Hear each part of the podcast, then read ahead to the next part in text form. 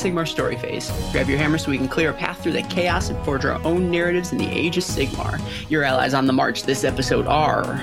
Hey, I'm Paul. You know what today is? It's Oh. Saturday, Saturday, Saturday, here for Monster Trugg.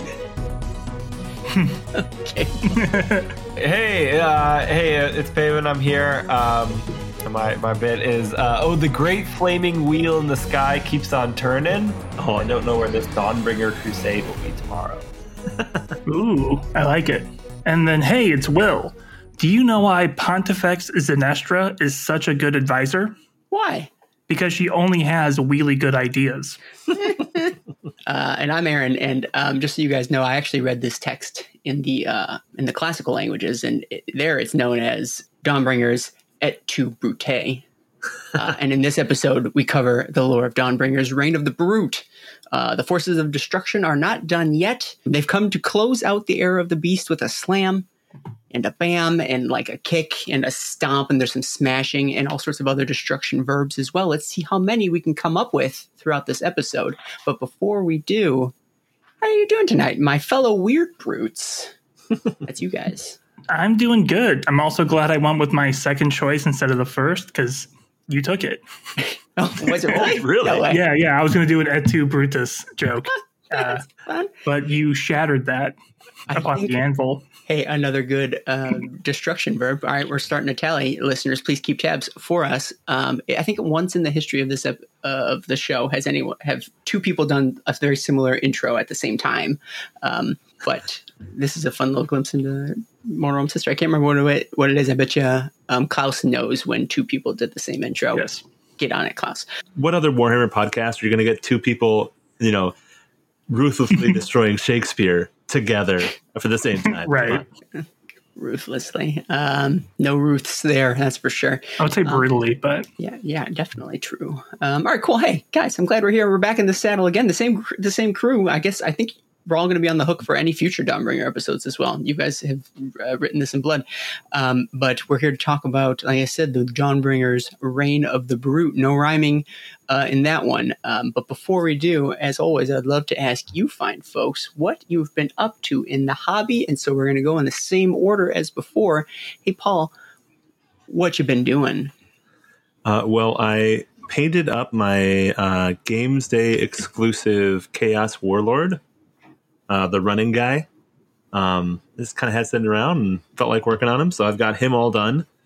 Um, and then at the moment, I'm actually working on the man, the legend, the myth himself, Trugg. Thank you, DDW, for sending us for that. Uh, so I'm I'm having a, a ball or a time uh, in this destruction fest. baller. I love to hear it. Uh, very cool. Um, are you, or does it give too much away to say? Are you doing anything weird to him, or are you just are you just putting them together as is?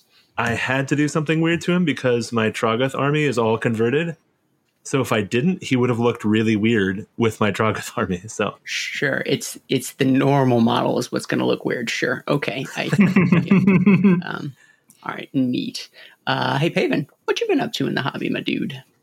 Uh, hey, uh, I've been doing a little bit of painting here and there between summer plans. I finished up a free guild general uh, and his friend, his um, models. Uh, yeah, those were great. Uh, those were really fun to do. And now I'm working on some weird brutes. that are part of the nice. So weird. collection of stuff. I'm gonna already. I can tell. I'm, I feel like I'm gonna be left out when we come around the horn here. But hey, hey, Will, what you been working on in the hobby? Yeah. Um, yeah, I've been working on my Dawnbringer Crusade of Hobgrots and then decided to take a break to go a little hog wild because I have assembled the Maw-grunta uh, that we received from Games Workshop. in my oh i mean i'm happy for you but yes i am i will be the odd man out i predicted Yeah. it Um, but since I'm, I'm also going to use it for that army because it shares the same base as the Griffin, I put wings on it. So now I'll have a Hobgrot army when pigs fly. okay jeez louise you, we're we're done here all right um how I, it didn't occur to me when this until like very recently that there's a couple options in building out the big pig thing. Yeah. Are you are you which one are you doing? So I'm doing the hero version, I guess, um, because the the three ways to build it are you can have the hero on it who isn't he's just holding the chains, but and that's the hero version, and then he's got two people on the side. There's the elite version, which is just a different orc is riding it, but there's still people on the side, and then the final one is there's no one on the side. So I put a Hobgrot and a Horns of Bashut model as my side riders uh, to tie it into the rest of my army. Okay, cool. And actually, going backwards, Paven, it didn't occur to me, but I think your box can be done two different ways too. Are you doing the weird guys or the other? Yeah, ones? the weird brutes. Yeah. Okay. Heck Those yeah, are probably yeah. the cooler ones. Those are fun. Yeah.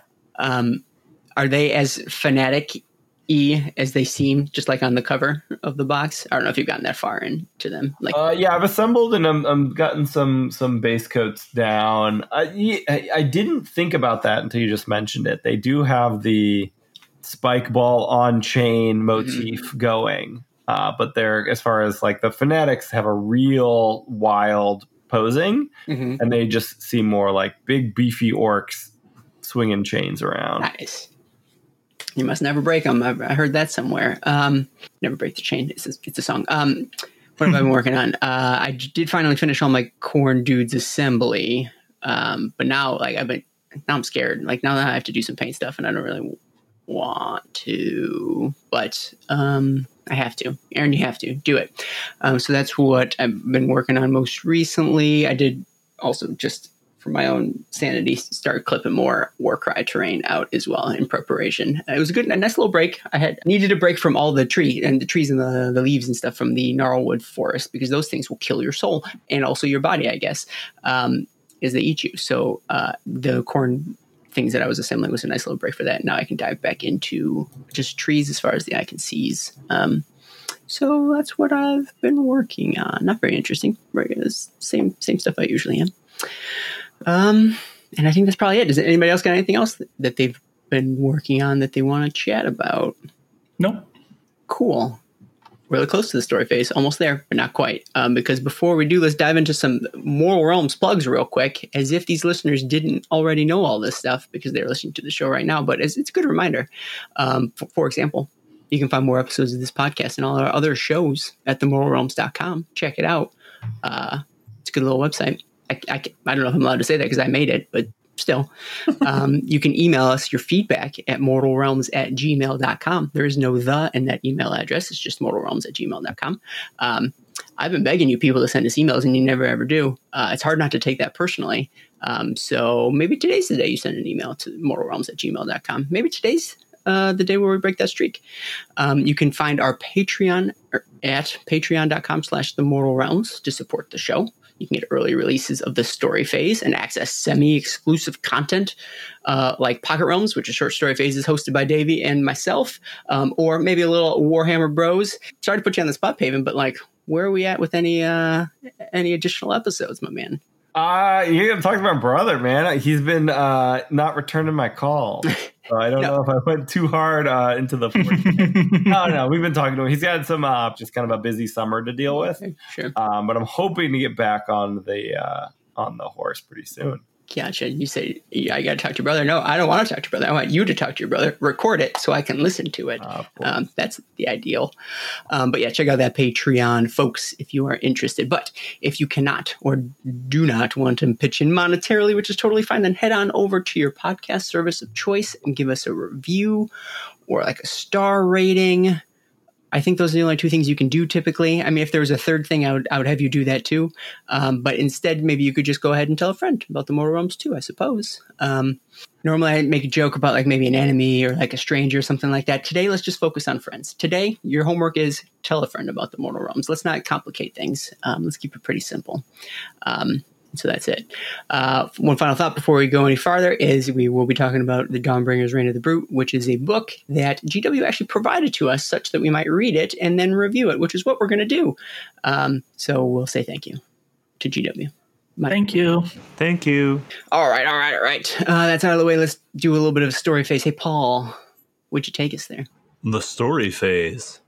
In the story phase, we delve into the stories, characters, creatures, and environments of the Nine Realms. We sure do. Okay, so another one of these campaign books here. Um, a couple things have happened prior to this book, and I've, we've done episodes on them. So if folks really want to get caught up, obviously the recommendation is, hey, go back two episodes, listen to our Dawnbringers, Harbingers. Yes, I know it's pronounced Harbingers um, episode, and then honestly, probably go back and listen to the Cities of Sigmar Battletome episode, which ironically enough just released to the general pu- public today. Um, but you've got plenty of time to go listen to those episodes just to catch yourself up. However, if you're obstinate and you absolutely refuse to do so, and this is the only one you want to listen to, we'll do you a solid, even though you're not making it easy on yourself. Uh, and we'll try to catch you up real quick. And so I'm going to ask you guys of the most recent events that have just happened, real quick, real fast, high level, what are the things that people have to know going into this book? Um, think of it as a previously on the mortal realms. Um, so in no particular order, there's no wrong, right or wrong answers. That's not true. There's lots of wrong answers. Um, what do you think folks have to know going into this story?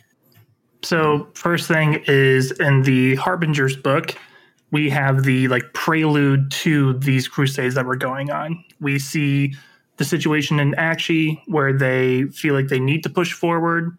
Um, and we see this conspiracy happening inside the city of these four big people that may lead to major plot threads down the road. And then in Ghyran, we have them dealing with the sickness and settlements um, that are sort of being destroyed because of the sickness, where they now kind of need to do the crusades to go back and retake some of those areas. Too true. I like it. What else do you guys got? I'm gonna go with um, the th- the third ed core rulebook. Actually, is a great thing to read before this because Surprise. it really feels like this is what everything has been building up to. If that makes sense, like we've been like, oh, Dawnbringer Crusades, third third ed rulebook, great. Where are they? Well, they're here. This is where they are, right? Like, oh, Era of the Beast. Like, where are these like super cool big beasts that we're talking about? Oh no, we got Incarnine, we got Trugg. Like, we're getting it now. Like, I feel like this is where we enter into the storyline moving forward from the third ed core rulebook. Even though we've had some other threads and stuff going on, like this really feels like it to me. Sure, sure. Paven, are there any items, uh, plot developments that folks need to know about coming into this book? Nah, I mean, y- yeah, you need to know what the Dawnbringer Crusades are. Like, have it be familiar with what that is. I guess we the, the book defines it, but you don't really need to read book one to jump into book two, because it, was all like, yeah, like we're getting ready for the Crusades, but now the Crusades are happening, and so let's just it kind of just starts starts the beginning of the Crusade. Sure, we're winding up.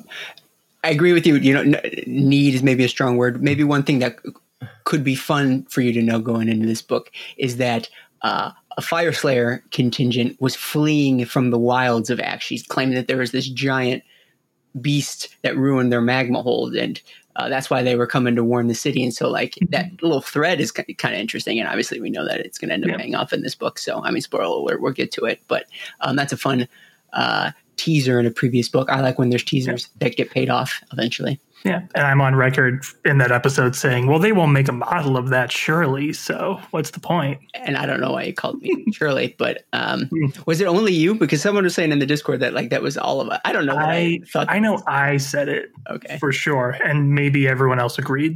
sure. Because we didn't want to hurt your feelings. yeah. Um, Um, I will say there was another plot point from the Cities of Sigmar book that may be relevant. I mentioned the first Dawnbringers book had that cool conspiracy that may tie into future stories. Mhm. That's already taken care of by the time this book starts. Uh, and that happens in the Cities of Sigmar Battle Tome. Um, Talia Vedra goes in and she cleans up shop and she sort of reforms the Hammerhall army and takes the lead as the first marshal and the cult of the wheel kind of take charge as well, like on the religious side, and that is the crusades that are launching. So it's like the how you envision the cities of Sigmar in book one. There has been reforms between book one and book two that happened in a different battle tome. yeah, you can kind of see why it needed to go in that order, right? Why they needed to do book one, then the battle tome. Why this? I mean, they didn't have to do anything. They're writing their story. Yeah. They can make up whatever they want, but like you can see why the story progressed in that way. Um, Yeah, I think the other thing that I would read beforehand is uh, the short stories on Warhammer Community because Yes. those are super sweet and they tie in directly. Yeah, that is true. Um, Yeah. Those are. I love. I mean, I love these. I love campaign books, but I also I maybe one of the reasons I like campaign books is because they also release the short sto- stories around them, so that like it really is a good context and it really flavors and fleshes out um, the stories that that read in the books can be kind of um, encyclopedic or or a little. I mean, there's, there's there's you know high drama and stakes and action and stuff like that, but like maybe it lacks a little character. So like the short stories are Yeah. where you're going to find the character um, for these uh, for these events. Yeah, the the especially the Dawnbringer books and the I was gonna say Broken Realms books. It feels like someone is writing them after the fact, like his like a some sort of scholar who was there is like trying to write everything down from their point of view, trying to be as objective as they can, as opposed to those short stories, which is like we are watching them as a the bodiless entity. Yeah, yeah, yeah. yeah. Okay. Any other uh, things that folks need to know before going into this book? I was just like, be prepared for like an awesome story, right? This one to me is a lot more like I remember everything that's going on. Like this was totally engaging to me. Book one feels like at this point like this is this is the scene setter, right? Book one is like Yeah. this is what you need to know. Like this is what you could know. That'd be kind of cool. Book two is like, Yeah. all right, stuff's happening now. Like we're we're getting to the meat of what's going on. Right? Let's get some smashing and bashing in. Yeah, I remember we were saying like, "Oh, book one, this feels like a prologue," and we kind of hit the nail on the head because it was like not as eventful as the story that we are moving into now. I'm glad you guys think so. Yeah. Um, cool. Hey, let's stop beating around the bush. Let's get into the to the to the to the meat of it all, the interesting stuff. Um, let's dive into some plot. All right, so uh, like the first book, this book is broken up into two like settings or arenas or what have you. In that, like we are dealing with both Aqshy and Ghyran yet again. Um, get used to it, people. Um, and the book, this one leads with the um, sort of the events as they unfold in Aqshy.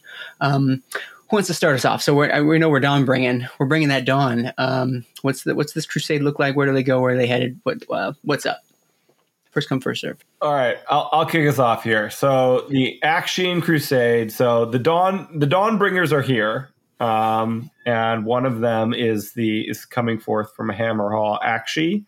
Uh, it is characterized by being heavily militarized and heavily um, industrialized, kind of like the, the the city is. And so they bring a lot of firepower. They bring a lot of guns. Uh, they bring a lot of cannons, kind of aligning with the recent uh, miniatures release that just happened for Cities of Sigmar. Um, that's their jam. Um, so they that's that's kind of the look and feel. A lot of steam tanks, um, these kind of guys, and then a large kind of religious fanatic contingent. Um, it- it- the, the the people that are there that are important, um, I have on my list is First Marshal Talia Vedra, which is uh, our, our our new our new hero that rides the Manticore, um, otherwise known as the Lioness of the Parch, and she's in charge. Um, she's like the the general and the leader, and um, people, all the soldiers love her because she's a um, you know she's one of the troops. Uh, but also, folks of note, uh, in addition to her, are Pontifex Zenestra, who is kind of a religious uh, holy person and also a new miniature. Um, Yeah. I always think of like, do they have a miniature? Is also how much plot armor they have. Yeah. Right. Can't help, I can't help it.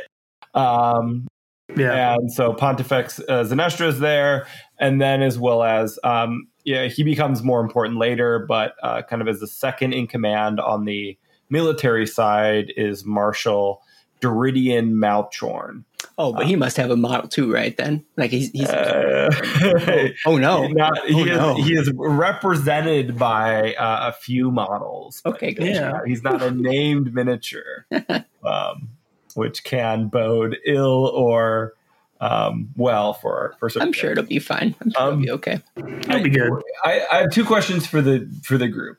Yes. Um, one is, did I miss anybody? And two, was our boy Fiore supposed to be here? Uh, I wish he would have been. Um, I don't think you missed anyone, no. but Uh, I think Fiore being the Fyreslayers already got their spotlight.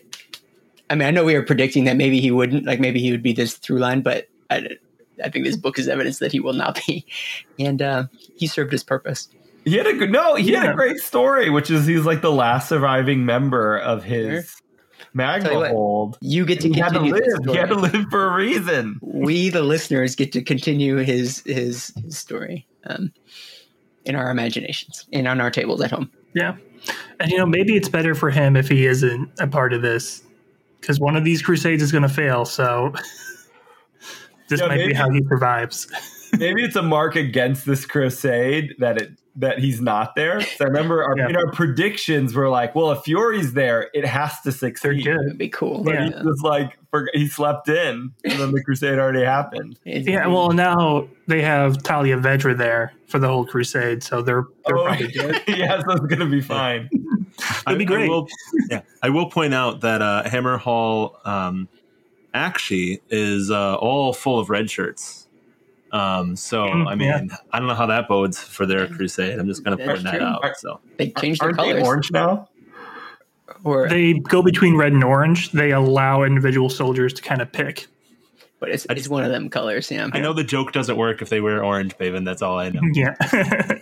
I like the joke. It was a good one. um, and then you didn't miss any people, but one thing you you kind of mentioned like how they were going out on crusade, bringing a lot of artillery and like how it's representing the city. They also point out that it's kind of representing the realm that the Aqshian side is very hot headed, and they're like, yeah, let's just run out there, do this real quick. We'll we'll beat anything that gets in our way, and we're just going to rush forward and take care of this. Like representing that Aqshian, like hot red fire blood that they have. and it kind of comes to fruition like immediately, right? So they set out. Mhm. Um, they, they they they head out into the wilds. They're heading uh, east towards like the like the adamantine chain. I don't know if that's spe- specifically where they're going, but Yeah. heading out in that direction. And like, Capillaria for sure. oh, there you go, yeah. And one of the first adversaries they even come across was um, a bunch of I think Ironjawz, which it was at this point where I was reading. I'm like, all right, well that's quick. Like the new models are already made, already going to get dropped right in. That's okay, cool. Kudos to you guys. Um, turns out these are. Uh, what would the these are nameless faces, not like Ironjawz that don't matter. Um, Aaron, it's the Blood Punches clan. I'm sorry, I shouldn't I shouldn't diminish the blood blood punches. um, which I guess it didn't I didn't put two and two together, but like if we actually is known as a place that has a lot of Khorne presence, right? And so like presumably the Ironjawz fight a lot of like Khorne followers, so like blood punches. Yeah, okay, I, I get that. Um, Mm, yeah. I, I will say they are they are named very closely or, or very uh, to to my own Ironjawz force, which Oh. are the Blood Cuttas. okay, Oh, perfect. GW, you're on notice. sure. TM, TM, TM, TM, TM. Um, I mean, some of us dream dream to have our stuff in official uh, GW content, but not Payman. No, he draws a line. Well, especially not like this. right.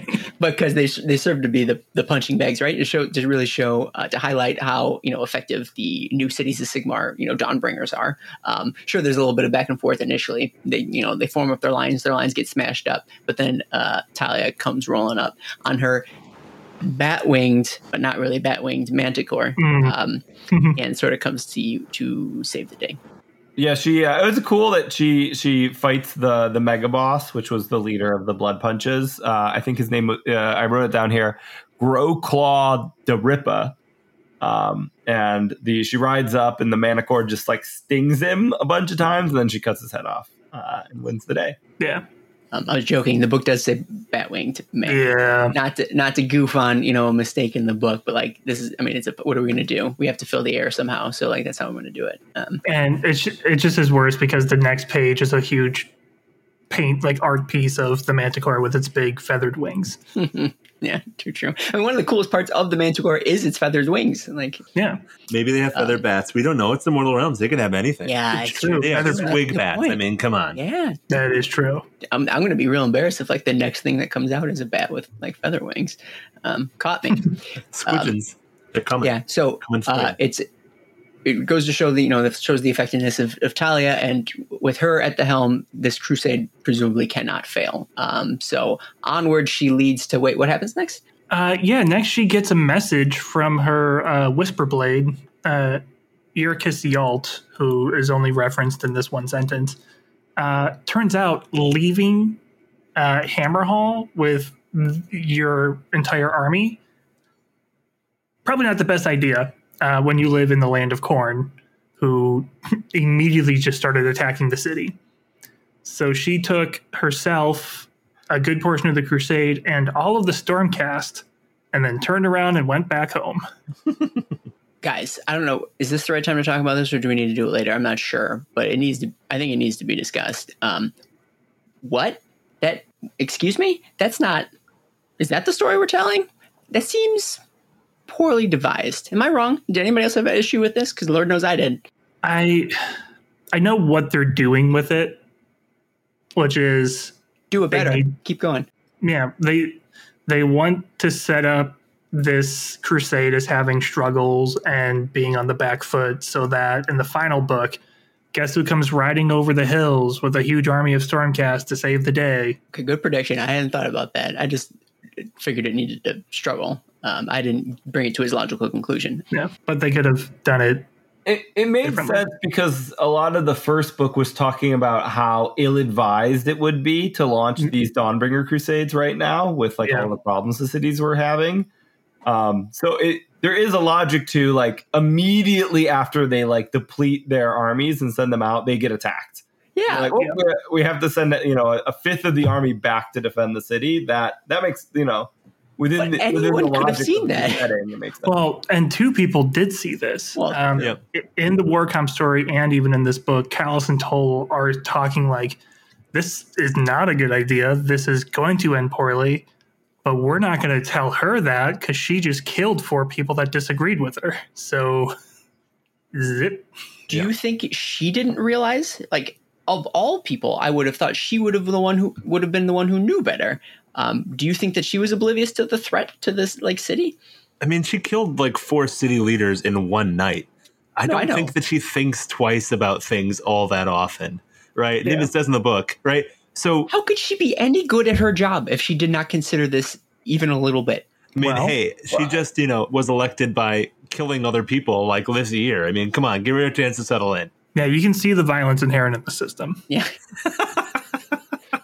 Yeah, I mean, I also think this was more of a like this wasn't a regular run in the mill attack. This was like a huge, um, a, a bigger than average bloodbound army. Which they Yeah. talk about how like it's it's a, one of the seasons that Hammerhall deals with is like you know Blood- foreign invasion.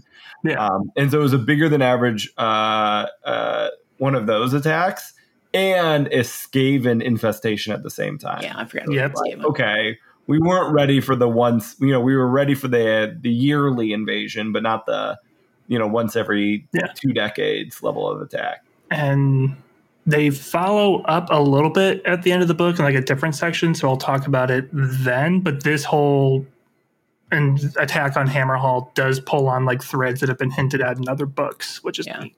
Also true. So the part that me was like, oh, come on, this seems like not great was um, when that in that ta- Callis and Toll conversation, where they're like, oh, they have us outnumbered. I see. It's like Claw Scuttler hunting back in Excelsis.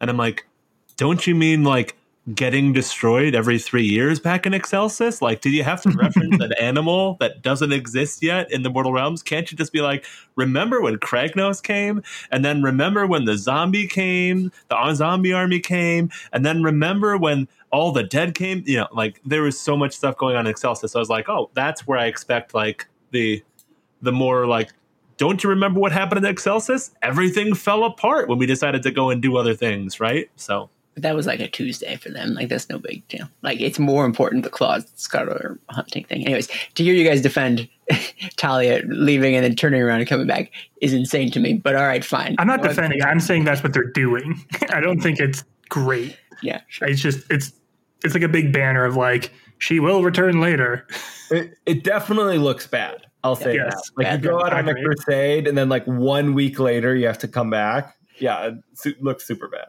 Sure. I mean, I've lasted like Boy Scout camp longer than she did on this cruise. Admittedly, one was a little bit more trying.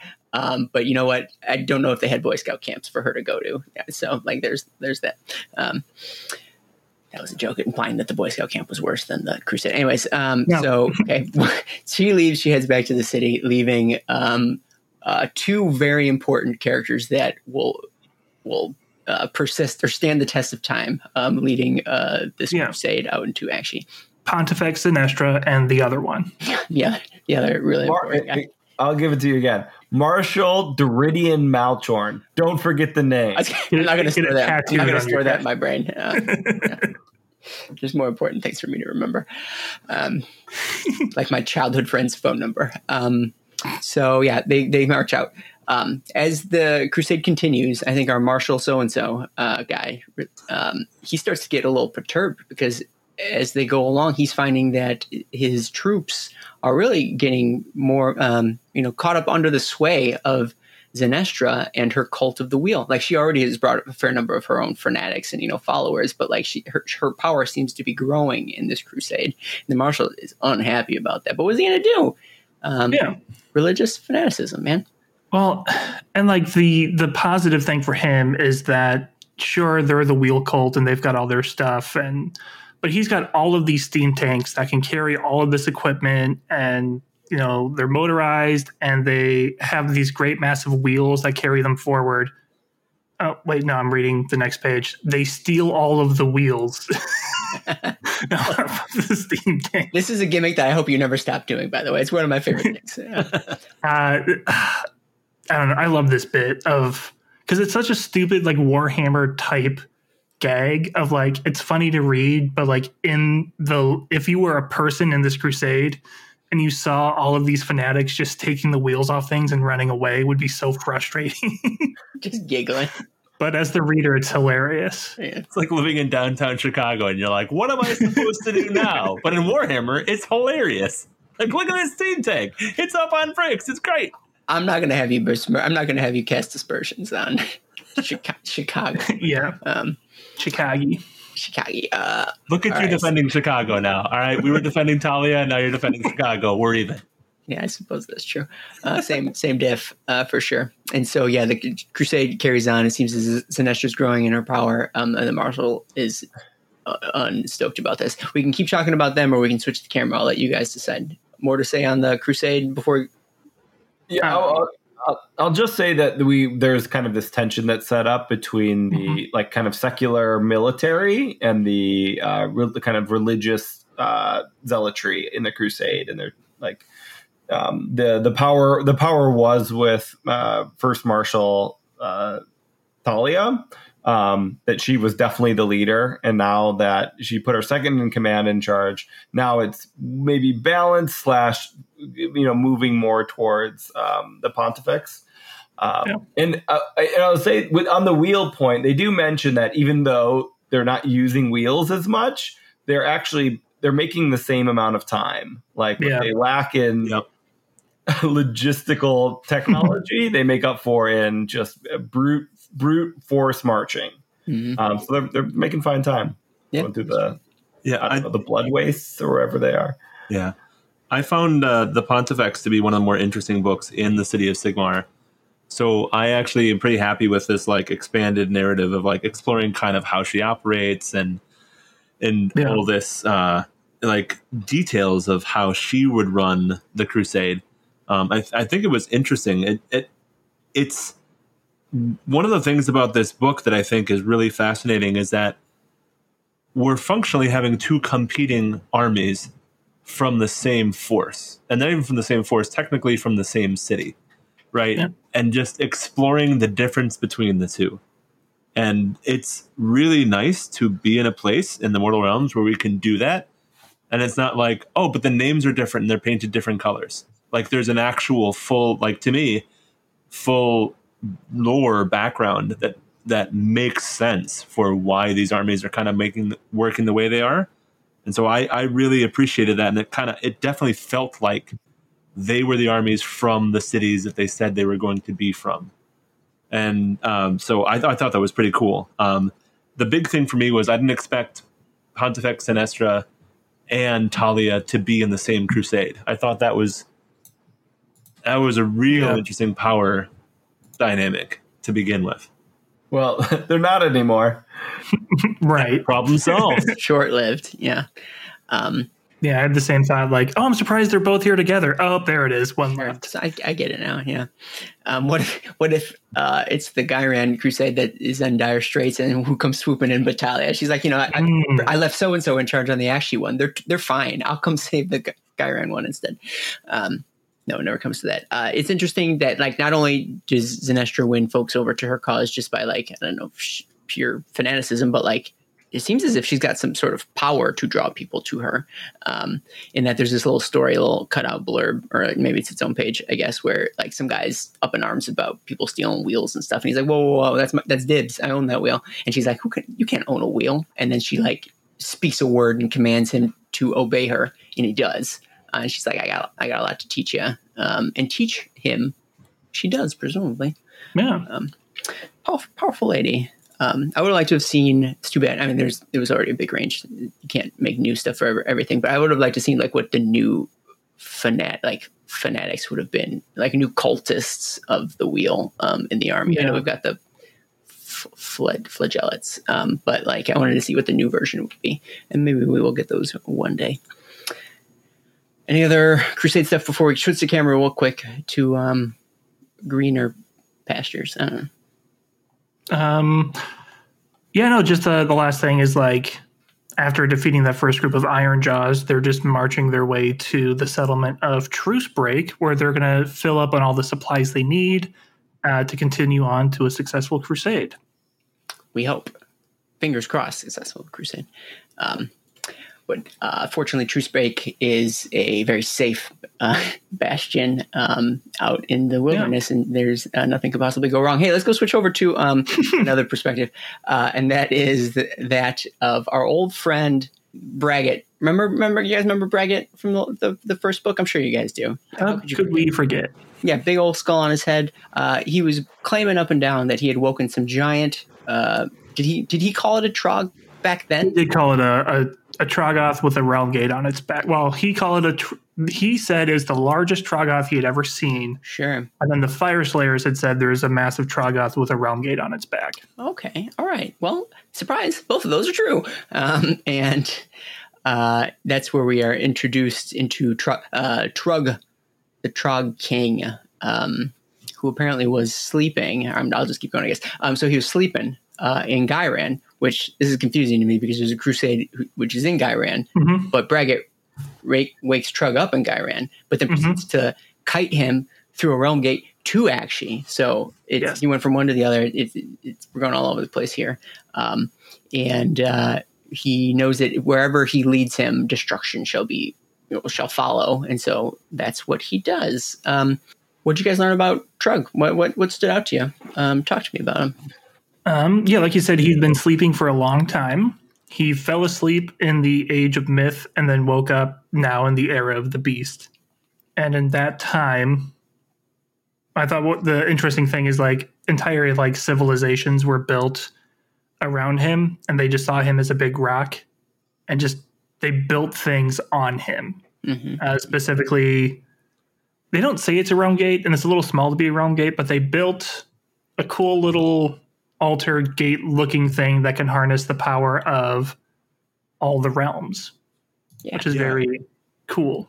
and it has all eight realms carved into it. But it's totally not a realm gate. I swear, totally not a realm gate. Yeah, I. It'd be cool to gaze into the people that made this thing, but they're not around, and the only person who encounters it is Trugg, and he doesn't care. No. In fact, So I don't think it's ever going to specify. Trugg basically is just like you know, it's a migraine day, like every day. That's it's the main part of his character is just like he's got a massive splitting headache, and he just kind of wants to get rid of his headache. He just wants some aspirin, really. Um, but uh, the book kind of talks about how this realm gate thing is basically just driving him a little crazy, uh, and he like like Aaron said, he got kited through to uh, the realm of Aqshy by this Braggett Big Talker. And uh, Paven, I would love to hear your rendition of what happened when um, Trugg caught up to Braggett and his boys, um, and and what moved forward from there. Um, but you like the battle between uh, uh, Trugg and the goblins. Yes, he just like eats them all. and yeah. Battle's a strong word. Yeah, right. I wouldn't call it that. um, actually, you get you get you find out about that battle between him and the Grots, not in this book, but rather the short story um, that just came out just a couple days ago, right? Oh, Like, sorry. yeah, yeah, yeah. So like, um, Braggett finds this is not in this book, guys. So spoiler for whatever the short for the short story, but like he Yeah. finds uh, the dude. He he's uh, Braggett finds Trugg, starts yelling in his ear, wakes him up, starts to immediately regret his decision as the Trugg wakes up, starts grabbing people, stuffing him in his mouth, and so he chases him through these tunnels. Uh, all the while, his whole goblin band getting smashed and smooshed, and like he picks up a squig and pinches it between his fingers and it pops. Um, but he's like, you know what? I can I can work with this, and so then that is the start of the uh, kiting through the. Uh, Yeah. And and you know what? Shout out to Braggett for being the only one to make it into book two. that's true. Yeah. Not Who knows? your man. Yeah. Um, Um, yeah, so he gets kited through, and because of the weird realm thingy on his back, he doesn't know that he can do this, but Trugg can see like the ley lines of the Astromatrix. And so he sees all these shiny lights and they give him a big headache. So he needs to just go make the lights turn off, is like his whole motivation. And as he's stomping through, uh, all these other Troggoth stuff following him. So we have this character who, you know, was put to sleep inside of a mountain in the Age of Myth, slept through until Alarielle's Rite of Life woke him up. He wakes up, he sees the lights of civilization, stomps to go destroy it, and is followed by the forces of destruction as a leader who doesn't actually give commands. It's the first of the kind of this character that we've ever seen since Kragnos. it took me a second, but I got there with you. I was with you. Um, is it was it um, Alarielle that woke him up, or was it Braggett yelling in his ear, or was it both, or or neither? So, um, it like Alarielle was like the alarm clock that was like kind of getting him out of REM sleep, but it was Braggett that like poked him to get that final amount. Yeah, Braggett was the snooze. Being Yeah. like, it's time to get up. You got to get to mom work. Yelling, mom yelling from downstairs. Yeah, exactly. The alarm clock. Um, I think it's more of the cat swiping your face to give it breakfast. That's so true. Um, lock mine in the basement because of that. Anyways, uh, so um, he follows Braggett through Aqshy, uh, and then like this sort of catches us up to what we had learned before because it doesn't in this book. It talks about how he hit those two magmaholds, which is where Fury was before, right? So Oh, okay. Uh, yeah. So technically, uh, Fiore, our boy, was his Oh. magmahold was destroyed by Skaven. that's what. Yep. It was his other group, those other group of Fyreslayers that were complaining about Yeah. the Troggoths. Sure. Um, good, good, good correction. Um, that's a good point. Uh, let's not forget about Skaven. Um, but at any rate, these are the magmaholds that he that we had known about previously, right? That he had sort of trashed through. Um, and on his way to um, any any shining light on the Astromatrix that he he could turn out, he's basically a, a grumpy father. Those damn kids left the lights on, and he's got to go over and flip those switches. Did they have stock in the electric company? I don't know. Um, any other trugg or destruction based thoughts before we switch the camera back again? Um, no, just that I, I mentioned that he had Troggoths following him, but also I'm pretty sure there's a fair number of the other Gloomspite Gitz um, just following in tow as well. I like Trugg specifically because he doesn't necessarily have like they what they did is they took something that was oh Troggoths aren't really intelligent. They just kind of wander into random places and then stuff happens right? And they managed to give him intelligence by making him dumber because but he can see these lights right? Like he still is just like I don't actually want to go do anything. I'd rather just be sleeping right now. But they've made him a threat because of this whole he can see the ley lines thing. So I thought that was a cool way of making a character that didn't break the lore of Troggoths that can actually be a threat. So I thought that was fun. Like he he feels like a true force of destruction, or like he's more of closer to like a hurricane than like a, a thinking being. Mhm. He's just destroying these ley lines um, eh, by route. And everybody else is just coming along, and he's just bringing the the armies with them in a kind of a um, like almost a mathematical way, and that he's much more. I think he's like, I think we're probably gonna do the the I don't know destruction monster power rankings um, uh, later, but Yeah. the, yeah, he's like more. he's better than Kragnos uh, because like he he doesn't you can't trick him because he just does one thing in a straight line. Sure. Um, Yeah. Yeah, and like even though like the outcome is the same, they both will approach a city and just completely obliterate it with their fists.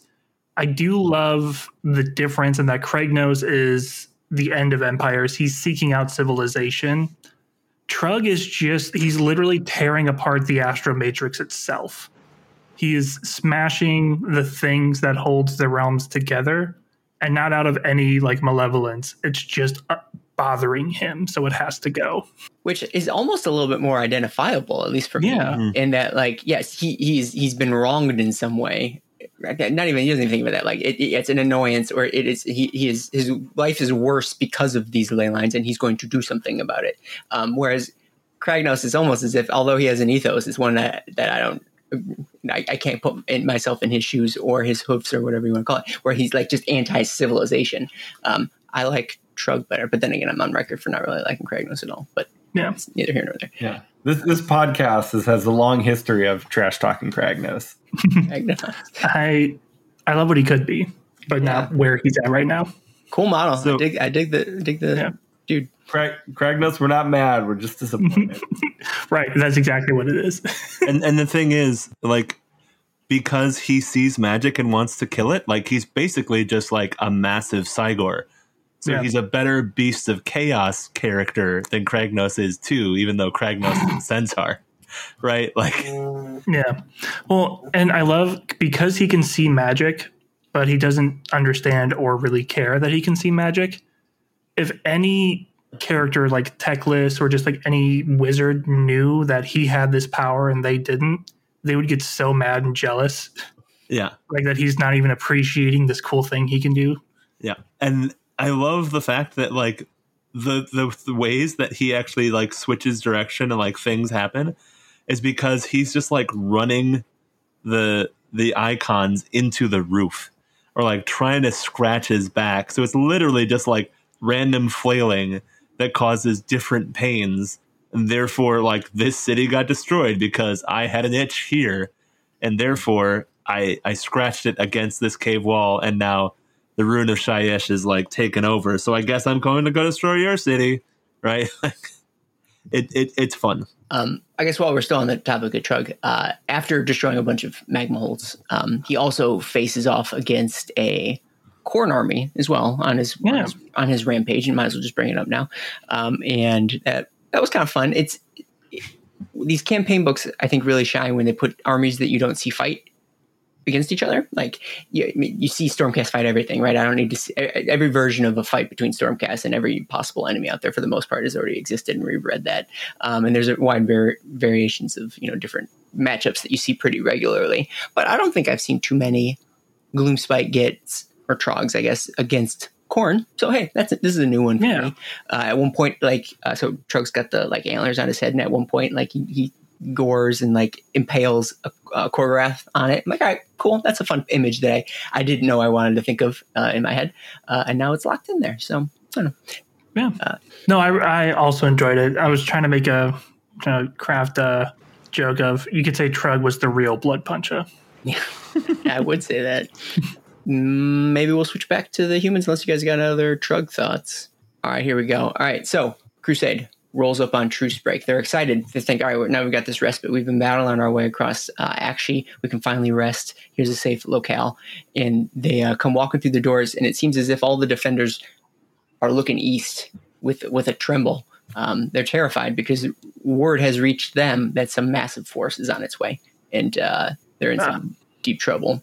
Yeah, but the collegiate arcane advisors told them it's not worth worrying about because the idea of a Troggoth understanding magic is ludicrous. He says it's akin to a Gargant taking an interest in Holy Scripture, and we're never going to see a priest Gargant show up later in the story. I had forgotten about that until you just mentioned it. Do you people have any idea where you live? The fact that you would ever utter those words is insane to me. Um, But also, there was already a priest Gargant in Yep. Warhammer uh, because it was at Glymmsforge. His bones were buried underneath the walls of the city. Yep. That was one of the reasons why the Nighthaunt couldn't get through. Yeah, there are there are existing Gargants who worship Sigmar and help build the cities. Yep. So why would they say that?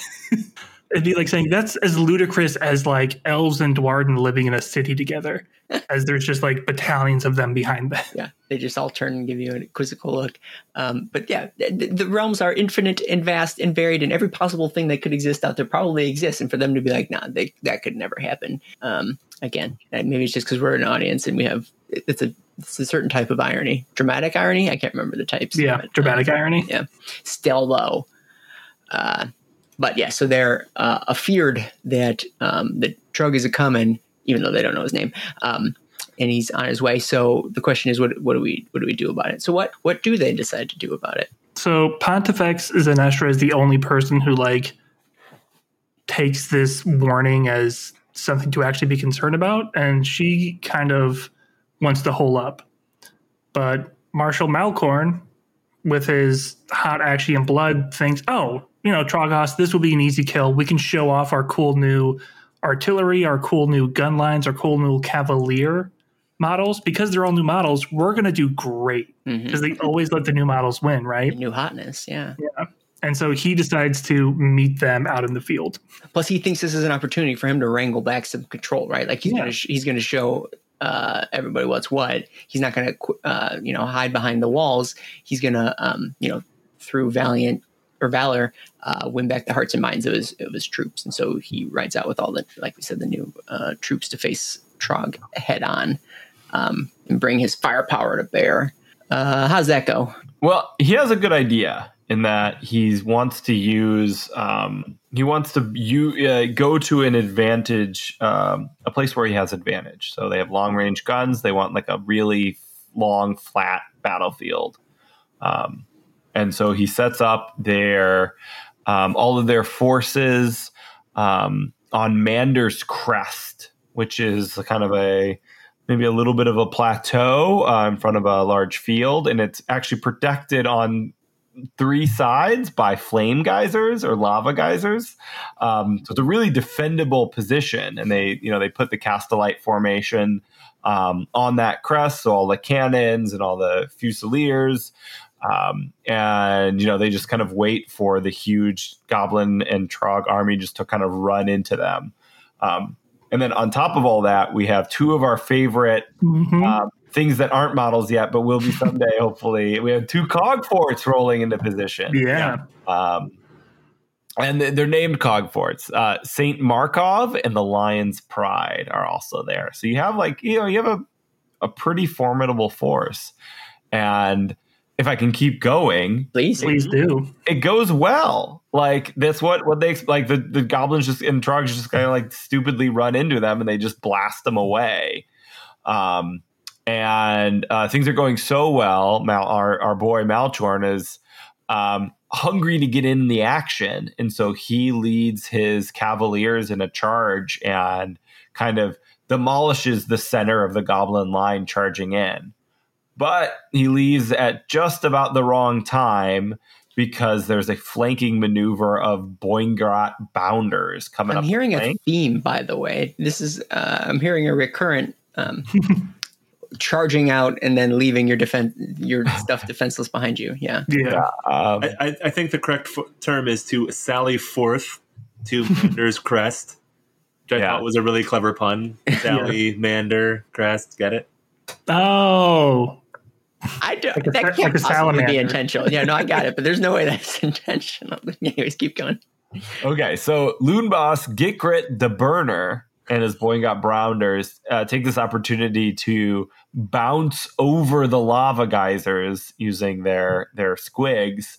And once they're back there, they just wreck uh, like all the cannons and the artillery crew, and they're just a bunch of filled violence.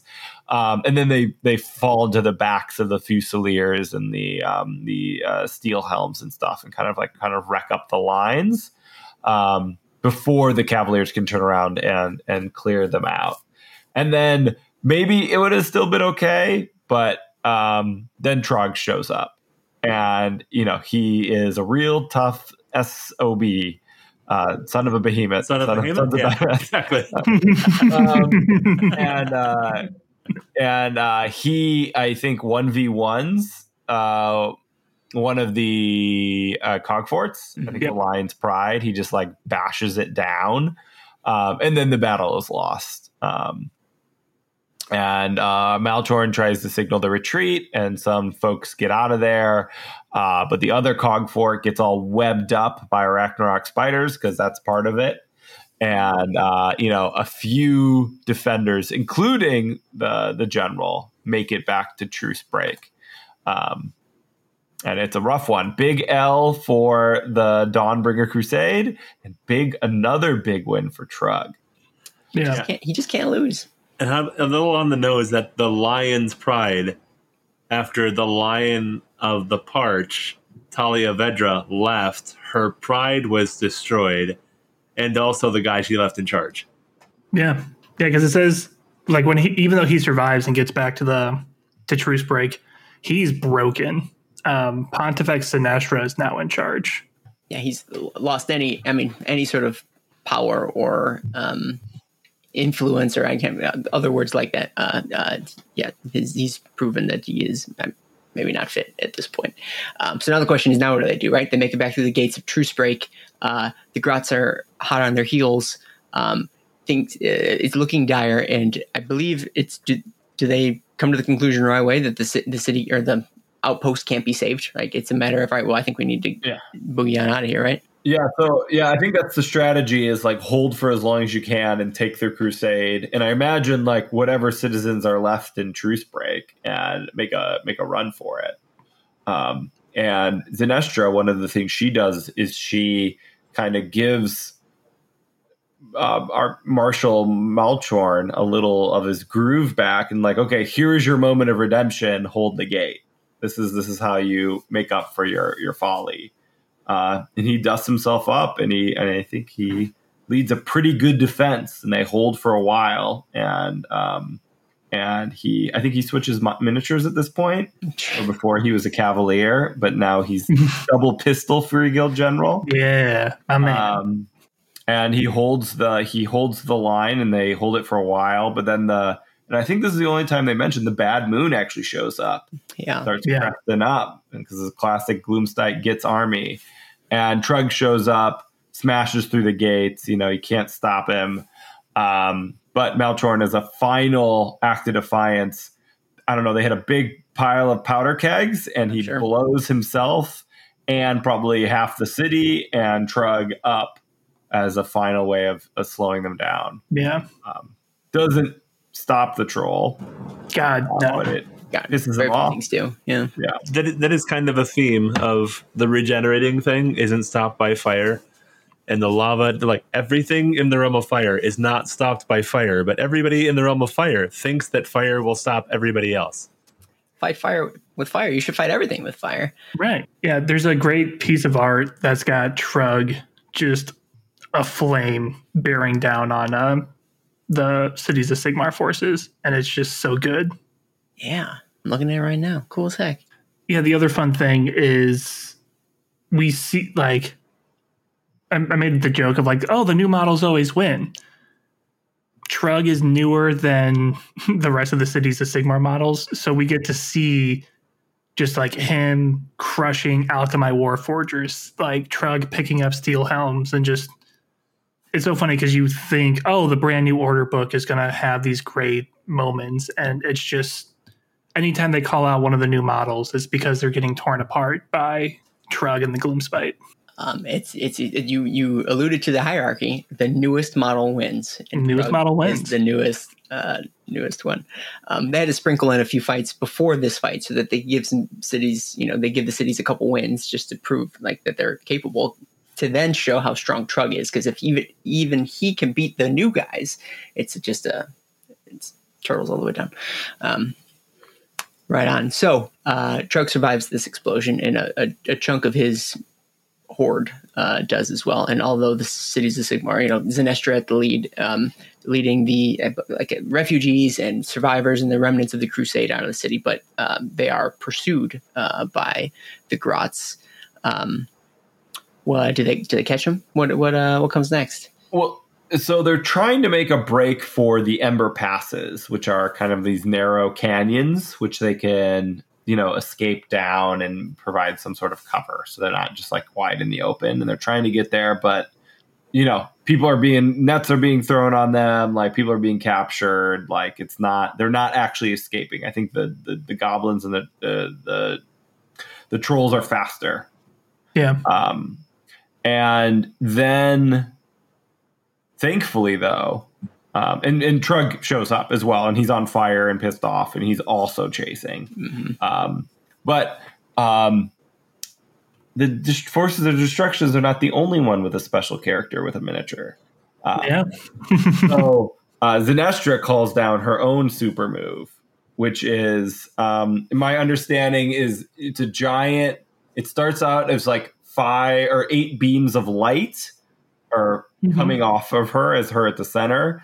Um, and then those beam, the ends of the beams connect, and you know, you know what it is—a giant wheel because she is the the the high priest of the wheel cult, and it's like a white flame wheel, and then it comes down and it starts like dissolving uh, trolls or troggoths and goblins, and it even hits Trugg, knocks his butt down, um, and kind of like provides cover for everybody to flee. And finally, this giant flaming wheel like makes contact with like the sides of the canyon, and it like collapses the canyon behind them, so they're able to. Um, so the crusade is able to survive and escape. Um, oh, and and uh, one other thing that happens is she sends like a whole vanguard of um, flagellants, um, like uh, the, of those uh, those those zealots down to like charge into the goblins after they're stunned by the by the giant wheel, and those those also buy further time for the for the crusade to escape. Uh, I love I love your super move. I, I'm glad I'm glad we're still calling on that. So yes, that is correct. She does her ultimate um, in her fighting game. Um, the wheel also heals her allies too, so it really does Yeah. everything. There's nothing it doesn't do, frankly. Um, and uh, both our named heroes live to fight another day because Trugg uh, comes to. He's particularly angry. His headache has not abated. He doesn't see his enemies anymore, but like he's still very angry. So uh, I don't know what comes next for him. Either now he's a he's loose on the world, or maybe he comes back uh, in the uh, Dawnbringers books. But if what's his name, um, Fior- or Fiore is any indication, maybe that's the end, the last we see a Trugg uh, anytime. Yeah. What did you guys think about the uh, the ending here of the this stories that's been laid out? I, I- it feels like we're going the wrong way as far as number of cities that we are establishing. right. Especially considering what comes next, right? Like, Right. Um, Yeah. Truce, Truce Truce Break's been on the map for a while, and but not anymore. Gone. Yeah. Yeah, it's been on the map. It it gets specifically called out in the cities of Sigmar. Bat- the newest battle tome is like, and there's the new city of Trucebreak that may expand into its own metropolis someday. like, Well, they knew what they were doing. yeah. But yeah, it was in the third edition book apparently. Yep. I can tell because I looked that up on the Lexicanum. A Thank band. you, Sage Mud. Um, all right, cool. Um, do you guys want to stop there and head on over to Ghyran, or do you guys got further Aqshy thoughts? Uh, it's not looking good over here in Aqshy. Uh, let's see how that Ghyranite Crusade's doing. Yeah. I'm sure. I'm sure much better, right? I'm sure it's gonna go way, way better. They- No worse. Yeah, Trug was standing in the way of the Ghyranite or the Ghyranite Crusade, but now he's over doing this flame stuff. So like they should be totally fine. Like the big yeah, guy, they're guy, great. right? He was the alpha predator there, right? Yeah, I think that's Yeah. probably true. Um, so uh, we kind of described the the ethos, the mentality of the Aqshian Dawners, like and how they were going to go about doing their crusade. Uh, does the Ghyran crusade does it look any different um, than the Aqshian one? Yes, I think it looks uh, pretty pretty more life magic focused. Um, they're continuing this theme of talking about these jade priests and this uh, um, life magic being more um, helping to run everything going on, um, as opposed to what they talked about with Hammerhall. Actually, they're like, "Oh, we're building armor and we're you know building steam tanks." in Hammer Hall Ghyra, they're like, "Oh, we're we're growing crops to make sure you have enough food to eat." Right? Like it, it's a little bit more considered. Not a little bit more. It's a lot more considered. Um, Yeah. It's a lot more intentional uh, in preparation. Um, and they also seem to be focusing a lot more on the Wildercorps Yeah. and, and other aspects of the cities of Sigmar force that are not particularly represented in Hammerhall Akshi forces so far. Yeah. And they spend a lot of time talking about the amount of people they can bring to bear. So, like, they could launch an entire crusade and then still keep people behind to defend the city, which is a pretty smart idea. Impossible. Um, and they touched on this in the previous book of like all of the settlements around Hammerhall Ghyra basically had to flee because of Nurgle and the Flesh Eater courts. So we also kind of it's not just oh, and they have infinite people. We know where these people are coming from, and they're the same people that want to go back out there to reclaim their lands. Um, and then another huge thing that separates them is they actually have Stormcast with them specifically uh, it's the hallowed knights but it is the redeemed led by knight venator tornus Awesome. I love that they're still talking about this guy, and like, Yeah. he's probably due for a model too. And actually, despite the jokes that we were making previously, like here's a named dude who does not have a model that like I don't. He keeps coming back, right? So it, he he. Uh, I don't know that he's ever died. Even that I, I mean, since he's been mean, he's forged. become a Stormcast. Yeah, no, I mean, since then though, um, I guess you can't die, right? That's the whole point. Um, but still, like there are stories where Stormcast don't make it. Um, but I think he, he keeps uh, trucking along. So more Tornus, please. Yeah, Yeah. For for listeners that may not know, like Tornus has was this bit character almost um, way back in the beginning of AOS. Is he Torglug? Yeah, he was. Torglug, and then he became Tornus in a Black Library novel, I think. And then he just he Yeah. kind of picked up steam and just started going forward. And now he's in charge of like functionally. I know this doesn't actually work with the way Stormcast are organized, but he's functionally in charge of his own chamber of Stormcast Yeah. that are all also redeemed. Right? So basically, we've got these reformed criminals going out and like really dealing out some rough justice here. So super awesome to see him again and to see him like super engaged with the narrative. Yeah, he's there, and I think the the leader of the crusade is named as Marshal Asilla Thorian, yep um, who's supposed to be known for being like very pra- pragmatic and also very like in touch with the like the wilds of Ghyran. Although we'll say a mark against this crusade, no name character, like no no characters with models. Um, uh oh. um, if only there was a named hallowed knight model that could appear at some point in the story That i feel would- like it would really hey, flesh it out We'll see if there is, and we'll see if that helps. Are Um, there name ta- Yeah. Um, also, I think Tornus becomes Tornus in a campaign book. I don't know if he gets turned in in a Black Library. I, I think it's That's neither here nor uh, no. I think it's a. Um, I don't know. I don't know. If, I, well, it's. I don't know when the smiting actually happens. I want to say it was in God Beast. Is I, I looked it up because I couldn't remember, and I, this according to the Lexicanum. But at any rate, um, it- it's as if anybody was going to ever write us in a correction, like they would even like dream of it. I Um, feel like that You'd have to email us at all the time, right? Like, Yeah. yeah, on our Discord. True, true. Um, so uh, this crusade is going north, right? And they're heading. They're going to go through some narrow passageway into, you know, Nurgle held, held land, so that they, yeah, the neck. It's Nurgle held land, so that they can reestablish, um, you know, outposts in a city and blah blah blah, yada yada yada. Um, so uh, they set off. Um, what are some of their uh, initial adversaries? Or Man, just the weather. So they have a they like the Aqshian Crusade. They have like a first kind of starter battle, um, and this takes place in the Moshhorn Fens, and it's against Nurgle as you often as is often the case in Ghyran as you're dealing with Nurgle, and it's a gross swamp, and it's wet because of the the rain battle is still ongoing. Um, and the the Dawners have to face off against you know a bunch of uh, Maggotkin, uh, the, the the the Blight Kings, the the guys that ride the bugs, and there's even a great unclean one named Thropolax, um, who is real gr- gross, is great on tube. And apparently they shoot it with a bunch of cannons, and they just it just gets absorbed into its flesh. Um, but um, Tornus uh, comes through as our most famous guy.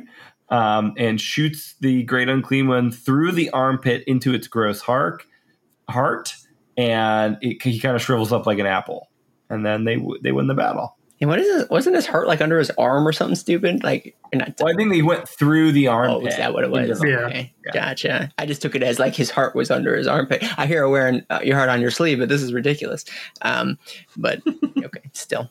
But all right, mission accomplished. Nurgle defeated. Smooth sailing uh, from here on out. Um, Feeling What's- good. Yeah. Interesting is that we have a named Nurgle character from the first book who was not featured in this battle because this is you just they kill the first obstacle in front of them and they move on, so they're not going to put him there. Yeah, if Rotigus was here, this crusade would be over. Right.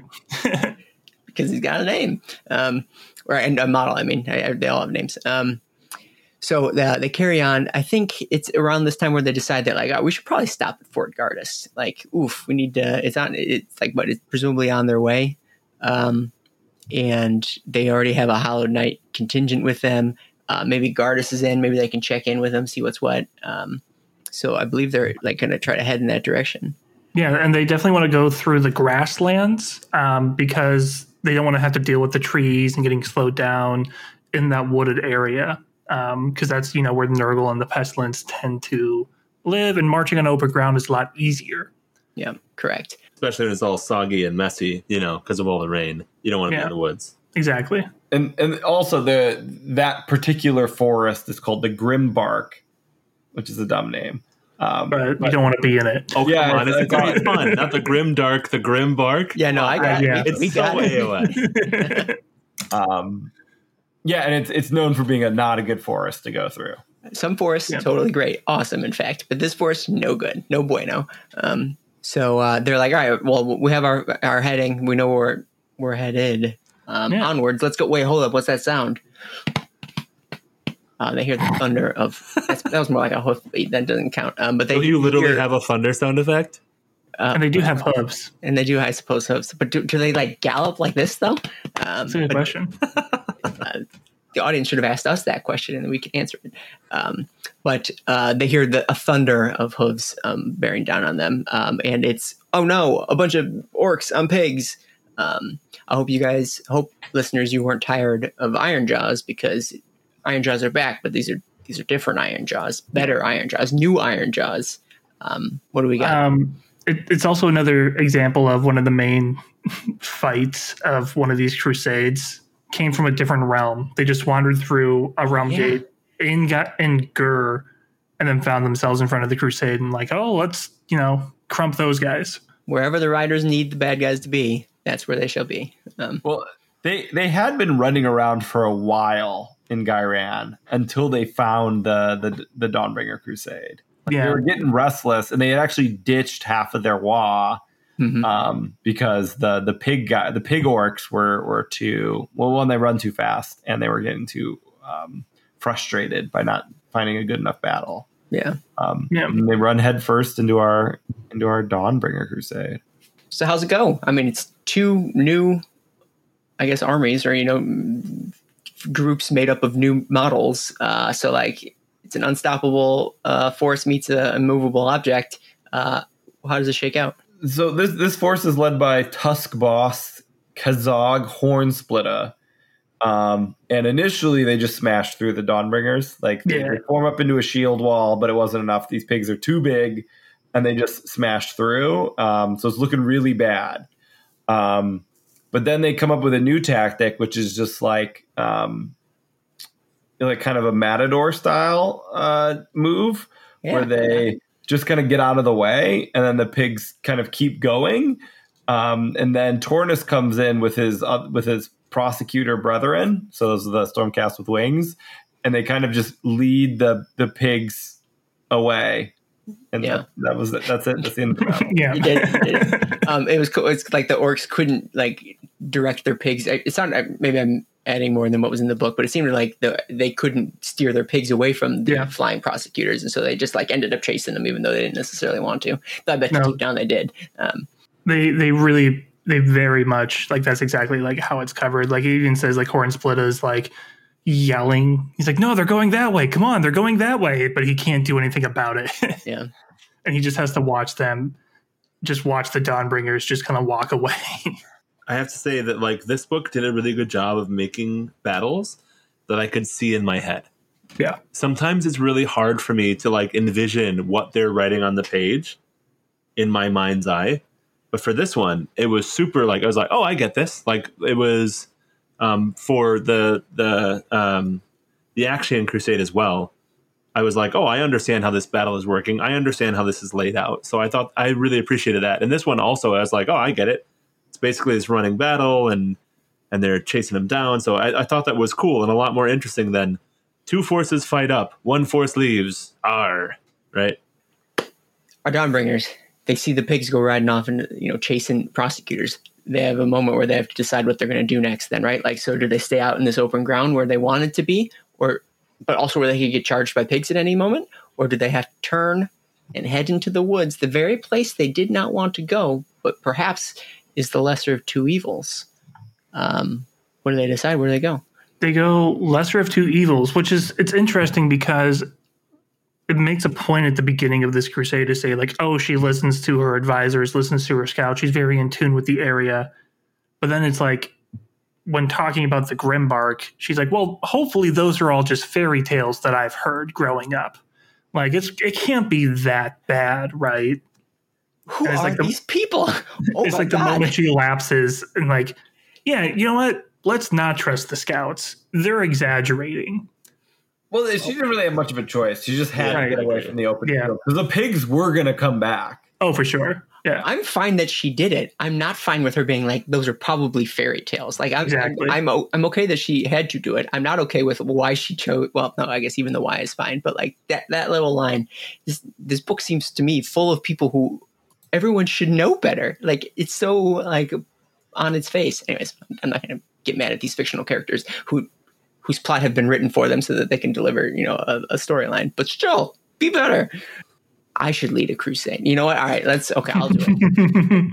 Um, Are you going to be a, and have, have a model, or are you just going to be a name? oh, I better have. I better have a model, or I'm not going to do it. Uh, anyways, uh, so they decided to take to the trees, man. Um, but we can pause there. I'll ask, do you have more crusade thoughts, or should we switch the camera? Um, no, they really don't focus on this crusade as much and like any of the interpersonal stuff as much as they did with the Aqshian crusade because there are more points of view and more like armies and groups that are kind of taking place so it, it shifts the focus very quickly to to some of the other threats Sure, sure, sure. If we're going to shift focus, allow me to ask a question. Hey, listeners, will, we'll do this one quick. We're in the middle of it. So, uh, yada, yada, yada. You want to ask a question? Here's what you do. You got to hang out in the Discord uh, server all the time. It's www.themortalrealms.com slash Discord. You hang out there. I ask if you have any questions. You ask me a question. It gets on the show. Quick and easy. Done and done. Um, just like our friend and patron of the show, Mealhern, they ask, what's King Brodd up to? King Brodd, where's this coming from? Man, we're talking about we're talking about Ironjawz, we're talking about Truggs, we're talking about Dawnbringers. What makes you think that uh, King Brodd has anything to do with? Oh, actually, he's got a whole page right here. Oh, what do you know? Uh, yeah, King Brodd is up to some stuff. He's stomping around in Ghyran. What's uh, the big boy doing these days? He is avenging the death of Behemoth. Um, he some backstory that they provide in the book for those who hadn't read like the new Sons of Behemoth battle tome is King Brodd uh, is a massive mega gargant, king of the mega gargants, and he worked with the Stormcast to try to prevent chaos from corrupting Behemoth himself. And then he just kind of watched as the Stormcast murked him uh, and killed him in front of him. And he saw himself as no, he worships Behemoth. He's the father of all Gargants. He's a god beast. He's very much a religious figure. So here we have a mega Gargant who actually understands religious scripture, which is as ridiculous as a Troggoth who understands magic. Um, and so he's just in Ghyran, smashing settlements, smashing cities, and watching the refugees head towards Fort Gardus. And he's just allowing it to happen because then they're all going to be in one spot for him to smash later on. true, too true. Uh, did he have a particular vendetta against Fort Gardus specific? He had a particular vendetta against um, the Hallowed Knights. I believe. Oh, are they the ones who killed Behemoth? That was my They there? understanding. That was They're- the way I read it. Yes. They were- No, they weren't. They weren't the ones, but they were there. Yeah. Yeah, it was the Celestant Prime who did it. Okay. But he was wearing storms. Wasn't he wearing Hallowed Knight colored armor at that point? Yeah. Because that's one of his things, right? Yeah, he changes his armor to whoever he's fighting alongside at the time, or whoever he's fighting alongside sees him in the color of their armor. I'm not sure of the It's hard- specifics, It's hard to know. Maybe I'm digging too deep here. Sure. but I'm. They were there. They were fighting alongside King Brodd when Behemoth died by Stormcast. I was there the day Behemoth died. That's what King Brodd says. He's he's got Fort Gardus in his sights. He's letting the humans run. Uh, he's he's tramping a, around Ghyran all around Fort Gardus. People are fleeing to Fort Gardus. He's going to let everybody go there so that, like you just uh, said, they're all in one place so that he can be nice and squishy when he steps on it. These walls are our sacred shield, apparently. Yeah. Um, I was just gonna say, and you know, Fort Gardus is named after a great Stormcast hero. Uh, very important place. So obviously, only Gardus Steel Soul himself can be leading the defense, and that is our named Hallowed Knight model. He's Yeah. one of the few like Stormcast heroes who has both his own model and his own unique rules instead of just saying, "Oh yeah, use this as a Knight Questor." sure. Does Vandus? If you don't know who he is, he's the Superman landing pose. Yeah, Mhm. the cool hammer cloak. I Yeah. guess a lot of them have the hammer cloak. Um, does Vandus have his own rules too? He, I think he did. Yeah. Actually, I was wrong. There's a lot of them that have their own rules, Bastian but they, Carthalos probably. Yeah. but there are a lot of like just night named knight questors that you use their war yeah, yeah. for. Too true. Too true. Um, so people are filing into Fort, Fort Gardus, and Gardus, he's a he's a feel he's a feeler. He he's got deep emotions. He he, he feels pain for these uh, for these human folks. He was a healer in a past life, and he hates to see you know those afflicted by plague or you know these refugees um, fleeing uh, the wilds of Ghyran. Um, and also he um, sees that like this contingent of um, Kharadron are also uh, fleeing into the fort as well, and they were out. They were serving as mercenaries, like they were. I think they were guns, Grundstok Thunderers or something like that. Yep. Um, they were mercenaries out there, and their their ship was smashed to bits, and so they're here to you know, um, uh, I guess t- take up residence in Fort Gardus as well. Uh, everybody f- fleeing the um, the death and destruction out in Ghyran. Mostly just a destruction. There weren't any death forces in this army. In this, That's probably true, especially in the realm of life. Very less likely to be around. um, I, I, there was a little piece here that I thought was really interesting where Gardus is like embarrassed that this city is named after him. Yep. Like he basically is like old enough to watch this like hero worship erupt, and he's just like, I'm not super comfortable with it. But like it, I guess it is what it is at this point, right? Like he he's functionally becoming a demigod, right? And uh, but he's still there, and he's like, but like I'm just a person. Like I, I have problems and like etc. But I guess I need to be the person that they want me to be, right? Like this is it's kind of a fun plot thread um, to this part. I feel like we haven't had a book in Gardus's head in a while, but I feel like it, we're overdue. I think we need to get back into uh, a Gardus POV because I feel like he's got a very unique Stormcast perspective Yeah. out there. He always shows up in these big events because he was also in Broken Realms a few times. Yeah, true. Did he did he die at the end of Broken? I can't remember. Not He but, died in the middle of Broken Realms. you know, the best His- time. Oh, he Yeah. needed to die to go back to Azyr, right? Yeah, so he could talk Yeah. to Croak. Yeah, he talked to Croak. He had that whole like subplot. I think he saves Vindicarum. Yeah, Yeah, he dies in Ghyran so he can go protect Vindicarum. Sure, and he needed to die in a place where the skies weren't bad, so that he he could you know be Yeah. forged. I don't think the skies were bad yet. That's what I'm saying. Like he happened. needed to die in a time and place before the skies got bad, so that he, um, and now it's fine. The skies are cool in Ghyran. I We don't need, we don't talk about the skies anymore. Yeah, you know, they're they're bad when they need to be. Yeah, and they're not bad when they're not bad. Um, Yeah. So at any rate, uh, refugees fle- fleeing into Fort Gardus. Gardus is like, what are we going to do about this? What, what, what do we do? We don't find out for a little bit um, because we're going to switch perspectives, I think, again. Um, we've talked about the Crusades. We've talked about King, King Broad. Let's go back to the Orruks. These uh, chasing their chasing these uh, winged Stormcast through the woods. They lose them obviously because if Stormcast doesn't want to get caught, he ain't gonna be. Um, and uh, they're they're pretty pretty upset about it. the orcs go smashing through that grim dark forest, causing just destruction, not death and destruction. Mhm. Uh, and what now another faction comes into play because they then end up taking off um, what's her Drycha and her mean Sylvaneth, not the nice ones, the mean ones. Um, The outcasts. the outcasts. I Yeah. yeah. I guess. I mean, Hey, maybe if you weren't so mean, you wouldn't be. Hey, yeah. Yes. Take they should just shake it like a Polaroid picture. Um, but uh, they don't. So they they've lost their quarry. They don't know what to do. Hornsplit is pretty upset. But what does he do? they just see the massive footprints and so they go chasing after it and then they come upon king brodd and they're worried that king brodd is going to stomp them and then like Zogrok just like appears behind king brodd's legs like nah man we're already cool like we're already good with them come join us Nice, perfect. Um, point is, is when you join Gargants and Orcs together, you're in for a smashing good time. I think. Um, we're not quite there yet. They have to. They have. They, they're teasing this destruction of Orc artists, but it doesn't. We, we're going to shift perspectives yet one more time. Um, and turns out the Sylvaneth are pretty ticked about uh, people traipsing through their woods, and they're going to take it out on whoever they see um, first. And as we had mentioned before, the Crusade has has stepped foot into their woods, and they've got a target painted on their back. Church is pretty upset. She's just she was just looking for a reason, um, and it seems as if they're gonna, you know, just fall upon our our cities. Uh, our donors and uh, and the crusade, almost as if before it gets started. That's not true. They've been doing this for a while. Um, where do we go from here? Is it a bloodbath? uh, no basically uh, i mean there is some blood it definitely there are soldiers who are just getting picked off from the sides of the caravans um, and they all start getting ready to fight and to just tear each other apart.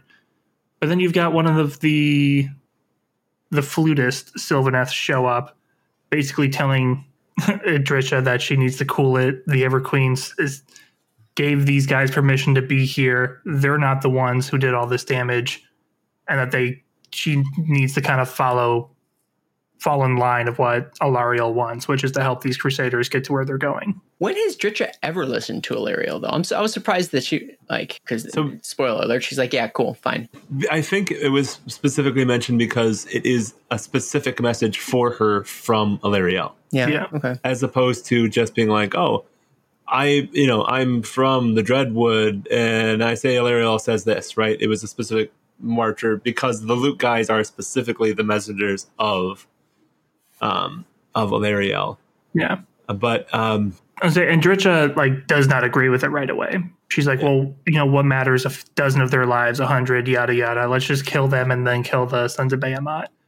And the I can't think of the name, but the the the Fey Piper basically says, yeah, but if you attack them as they're attacking Fort Gardus, it will be easier. And then that kind of gets her to fall in line. She's like, oh, nice, easy. I'm I'm down with that. Um, what are they called? War Song Revenant. War Song Revenant. You've got it. And this one specifically, his name is Tethemir of the White Sapling. mhm. I like that. Sylvaneth is so cool. Real, very fancy name. All right, so uh, basically a stay of execution for our uh, Dawnbringers. Uh, I think all of all of our order friends agree that Fort Gardus needs to be saved, and they will do what they can to, um, I don't know, defend against the combined destruction forces. So we've got a little bit of a grand alliance off here uh, to some degree. Uh, order v destruction, the way it was intended. and it's convenient because you know Hammerhall Ghyra can use Sylvaneth as allies, and turns out they're going to use them in this campaign book as what allies. you're trying? You're trying to tell me my fiction is like my game, and my game is like my fiction? Yes, Madness. Yeah, that's insane. That's ludicrous. Um, and I all already right, did Outcast. I can't do Ludicrous too. I'm sorry. move. Um, trying to think of other ludicrous. Uh, it's not. What, what Move, Birch. Get out the way. Get out the Uh, way, Birch. Get out the way. True. All right. So uh, this all is the preamble to the main event, which is the siege, if you want to call it that, of uh, Fort Gardus.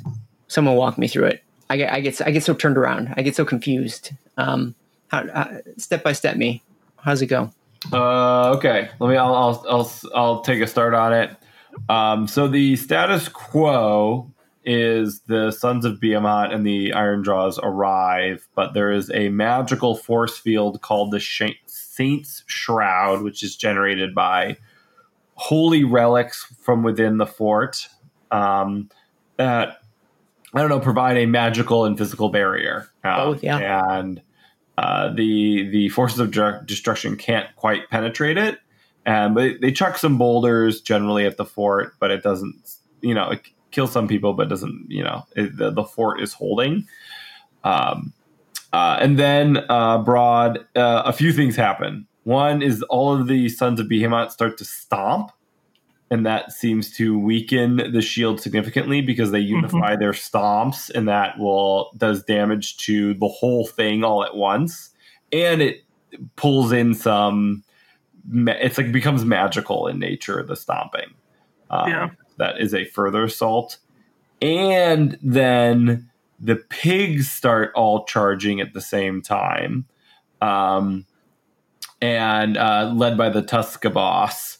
Um, and they charge right down the main gate. And then right before they hit, they get powered up by um, our named uh, Ironjawz character, Zogrok Anvilsmasha. Yeah, Anvilsmasha. He like turns the lead pig into like a rocket, um, like a wah rocket, and then that and then all of that together smashes open the front gate and then it's all then it's chaos. Like there's pigs inside the building. Um, the, uh, the, the sons of Behemat can start uh, striding around and through and they're like eating people and uh, smushing stuff. And then it's like a full it's really bad. Um, pandemonium so I really love like the Mega Gargants like stomping their feet and clapping their hands because it's really a proclamation that you know we will we will rock. and rocking they were. Yeah.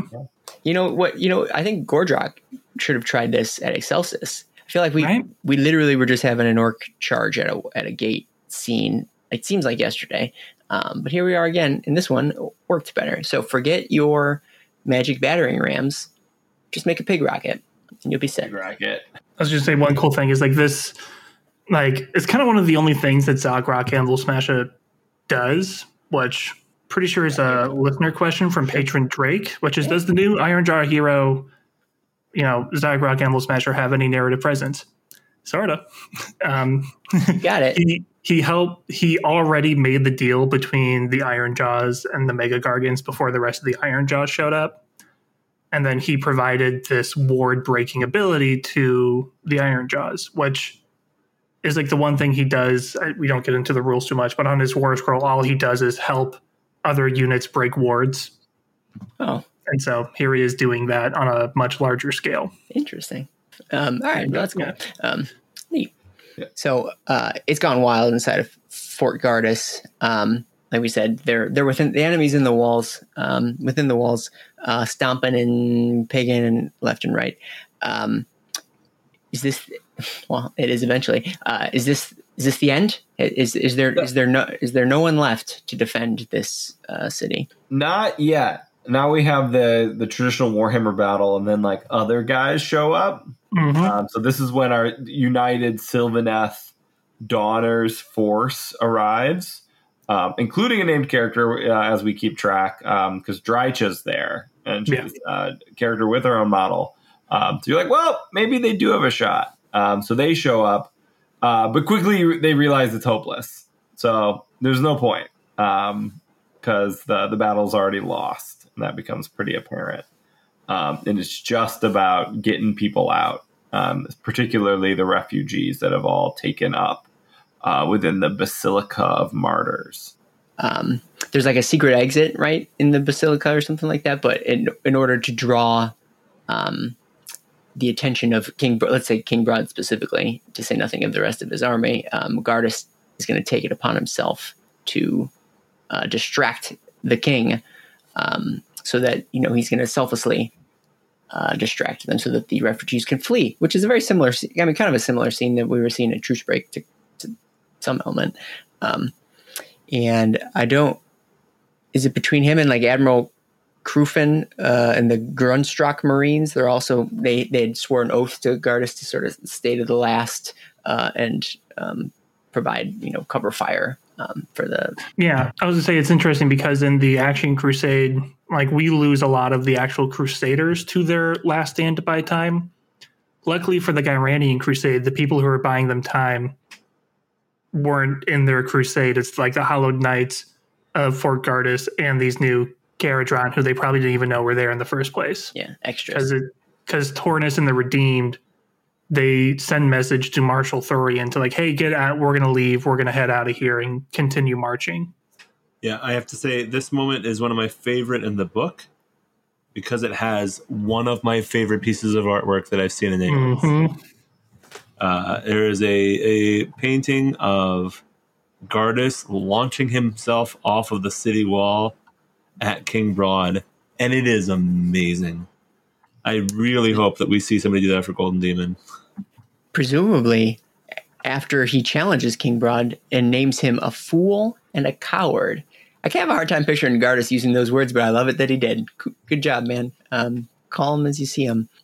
Uh, so it's between this jump, uh, the admiral and his sharpshooters are um, releasing a flurry of missiles uh, at the Mega Gargant, and he flinches and he shields his face. And it's then when Gardus sort of jumps up and swings at him. But what happens though? I don't want to be the one. It's, I mean, he yeah he uh, he jumps and he smashes him right in the face and knocks him to over. um, and then uh, King Brodd catches him and squeezes him, and then he pops into a lightning bolt. Boom. Um, and then the battle's over. Um, refugees escape. Uh, Fort Gardus falls. King Brodd is fine, um, uh, presumably. Um, and uh, yeah, this another another win for destruction, another loss for our, our Dawnbringer. I Yeah. don't. I want someone to tell me right in and tell me how many times Gardus has now been reforged because it's, it's getting up there. I mean, it's it's you can still count them on one hand. I'm pretty sure, but it's more than once. Um, Yeah. because then when he died, one of the first times is where he got his weird light that he has, like that he just like is bright now. Um, I wonder if that's still true. Pour one out for pour for pour one out for our our silver boy, uh, off to greener pastures, uh, and that is, I guess, the end of the Ghyran story. Do you guys have any other final thoughts? Did we miss anything? Yeah, the the the Ghyran Crusade escapes. They like they bug out just like the Aqshian Crusade True. does, like with the refugees, with a bunch of um, Hallowed Knights, both the ones that were part of their crusade and the the few folks that survived the the fall of Fort Gardus, um, and they keep trugging, uh, trudging north. I said Not oh, hopefully. See. I guess Um, right. He gets back home and he's like, "Who are these Crusaders?" So yeah, that's an, another bastion of order kind of wiped from the map. Sure. Fort Yeah. Gardus have been on there for a while. it's been there for a bit too. Agreed. All right, cool. Um, I've got a couple questions that people had about the, the plot based stuff. We might as well get into them while we're here. Um, Yeah. Uh, Minervis uh, wanted to ask, uh, compared to the previous book, what's the sense of plot progression and development we get? trying to think how to answer it he- here. Um, we, I guess we had alluded to it initially. Like, do we think this is a plot of your book? So there's definitely like m- there's more plot than the prologue. You're still not getting as much plot as something like Broken Realms, but here we do have more known characters of the Mortal Realms featuring in these stories, even if they're not like the main show. Like, oh, cool, Gardus is here, and goodbye, Gardus. Oh, Drycha's here. Bye, Drycha. Talia's here. Bye, Talia. Like, they they they come and go, but it's nice just kind of seeing them be woven into the story a bit. Um, we're going to talk about it more later on, I would say, but there is like a section that has like other plot threads not directly connected to these crusades that do kind of get moved forward. And I think that's where the big, like, quote unquote, global scale kind of happens. Yeah, true, true. Uh, def- definitely more stuff happens in this book than the previous book. Um, Yeah. But I agree that it's it doesn't have the same kind of meta ramification that any Broken Realms book, but it, it's I think it's supposed to have a tighter Yeah. focus. Yeah, Um, seems so we, we know what's going on with the Dawnbringers, and it's not going good. yeah. Um, and we we made a lot of progress that way. Well, and I, I think the main reason that I got for that was because this is very much a destruction focused book, Yeah. right? And and Broken Realms is very much an order focused book. So even though we're really focusing on the Dawnbringer Crusades, a lot of the actual impetus is coming from destruction. And Yeah. you're really not going to be discussing like, you know, motivations and stuff like that for destruction besides, oh, yeah, you know, you killed my father. I'm going to come kill you, right? Or I have a headache. Um, so, but yeah, I, I think we might see some more of that going forward, though. Yep. Um, we might see some more order Yeah. stuff, I would think. Yeah. What is interesting is we do have like order factions that appear, and I don't think they're going to appear later on, but they didn't really get anything from this book. Like all the destruction factions we see, the Ironjawz and the Gloomspite Gitz, they get new models and like new name characters, hmm but like the KO don't get new models. They get some cool new rules. Uh, the Sylvaneth get nothing. They like, hey, we're here, and then now they're gone. And I don't know if that counts as like their one mandated appearance, and we'll never see them again, like the Flesh Eater courts. I think it could be. I think. I mean, I think you see that a lot, right? Like in Yeah. these campaign stretches, they try to give everybody a little bit of a spotlight, and obviously, the size of the spotlight varies uh, faction by faction as to who's getting new stuff or what have you. So, I wouldn't be surprised if this was the only Sylvaneth view that we got, Yeah, um, which would also be a bummer. But so be it. yeah. It's just weird because it's there, like it's the Sylvaneth realm that we're in right now. It's it's everybody's realm. That's Nurgle's realm. True. I, I also think we'll see Flesh Eater Courts again. I think uh, as of Oh, the yeah. teases we've gotten out of this book, and maybe we'll get to that, like as far as big bads, um, I think Yep. Flesh Eater Courts could rear their head again. Absolutely. Um, let me ask another question. Patron of the show, Armoire Enthusiast Seven. Um, still hunting down one through six, though. We'll get them. Um, as the Crusades move to either their success or failure, what do you think the ramifications of each will be? Uh, could there be some sort of transformation for either or both upon the end of the Crusade? I don't know. The sky's the limit. It could be anything at this point. Um, I think we're way too early, at least for me, in, in the Crusade itself, to have any glimpse of what it'll end up being. Um, I'm not even sure what I know what success looks like anymore. Um, right. What do you? I I will say it's incredibly hard to tell for the Ghyranian Crusade because we didn't get any of those like inner Crusade politics or focus on those characters. But for the Aqshian one, we are seeing like oh they when they launched the Crusade, it talked about all of their artillery, the new steel helms, the Cavaliers that they had, and how it's very much like this industrial army. And now it's mostly going to be Pontifex Zenestra leading a more religious crusade. And so I think that ramification is going to be like how this crusade conducts itself moving forward is going to be different from how they initially hoped they were going to conduct themselves. And as far as like a transformation goes for the Ghyran one, maybe that one becomes more of a like a, a ragtag combination of like things as opposed to it's set out as sort of a, a in some ways a unified front, right? But like now that they've lost and gained, like that it becomes a patchwork of of you know disparate factions, and maybe that theme carry. I don't know, but maybe that theme carries on going forward, right? And it's sort of the found allies along the way. And like a crusade can be made up of a bunch of different things. It doesn't always have to be just like your classic like cities of Sigmar um, is one way it could go. I wonder. Yeah. Paven or Paul, you got thoughts? Yeah, I'm really I'm really not sure what will what the results of these crusades will be. I don't even know what I want to happen. That's kind of what I Um, meant. Yeah. like there's a lot of already there's lots of cities in Ghyran and Aqshy. Um But each one has one less now. yeah, well, well, we didn't lose any like big city. We just we lost a lot of uh, small small map markers. I'll ask this then. And this is a question from Armoire Enthusiast. Uh, they want to know Do we have an updated prediction on which crusade we think is going to succeed or will fail? I think we had dinner predictions last time. I can't even remember what my answer was for the first time. But any updated predictions? Has anybody changed their mind as to which one they think will succeed or? I forget what I had said, but like I know I had said it's going to flip flop between books and then it's going to land on one at the very end. I am now convinced that because Aqshy is on the back foot so much and they've suffered so many losses that they have to succeed. They have to. There's no With- other with choice. Ta- Talia's going to come over the hill at the last moment in the final fight and save the city. And I think that Ghyran is going to become a successful city of flesh eater courts. I'm still going to go out there and say it. Uh, Paven, you got a prediction as to a- an updated prediction on who's going to make it or not? That, no, what Will says feels right. Yeah, I, Like, I don't disagree. Also, th- there's no more named characters in that uh, guy red eye Tornus. There's Tornus. He might get a model next book. Tornus, yeah, Tornus, does. unmodeled Tornus, yeah. That'd be cool. Yeah, The problem is uh, Stormcast don't have plot armor because they can die in the come Yeah. back. Well, I mean, that is plot ar- its own plot armor, kind of, but um, that's true. Yeah, true. Pa- for sure. Paul, do you have an updated uh, who's going to succeed or fail prediction? Not really. I mean, I want actually to fail because I want Trugg to be amazing. That's about all. I. I, Right, I wouldn't be surprised if we never see Trugg again throughout the rest of this. Don't you dare! Yeah. I mean, um, put a dollar on Literally it. Um, painting the rolls of fat on his body right now. He better show up. So appealing.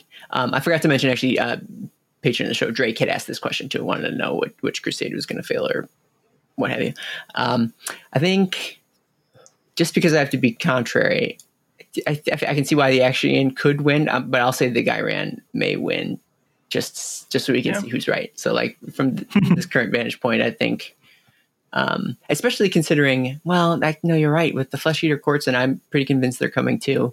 Like they'll be, they'll then be the newest thing, and they'll have to get their win. And so, like that means that Yeah. Ghyran Crusade has to fail. No, no, you're right. Actually, it's probably the right answer. But I'm not even. like Ghyran is in the best spot right now. So like if you're following along at home, this is the end of the second quarter and they've got more points. sure, yeah.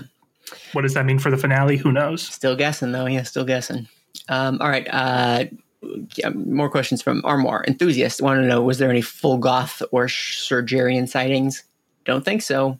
Unless Nope. you guys know something I do.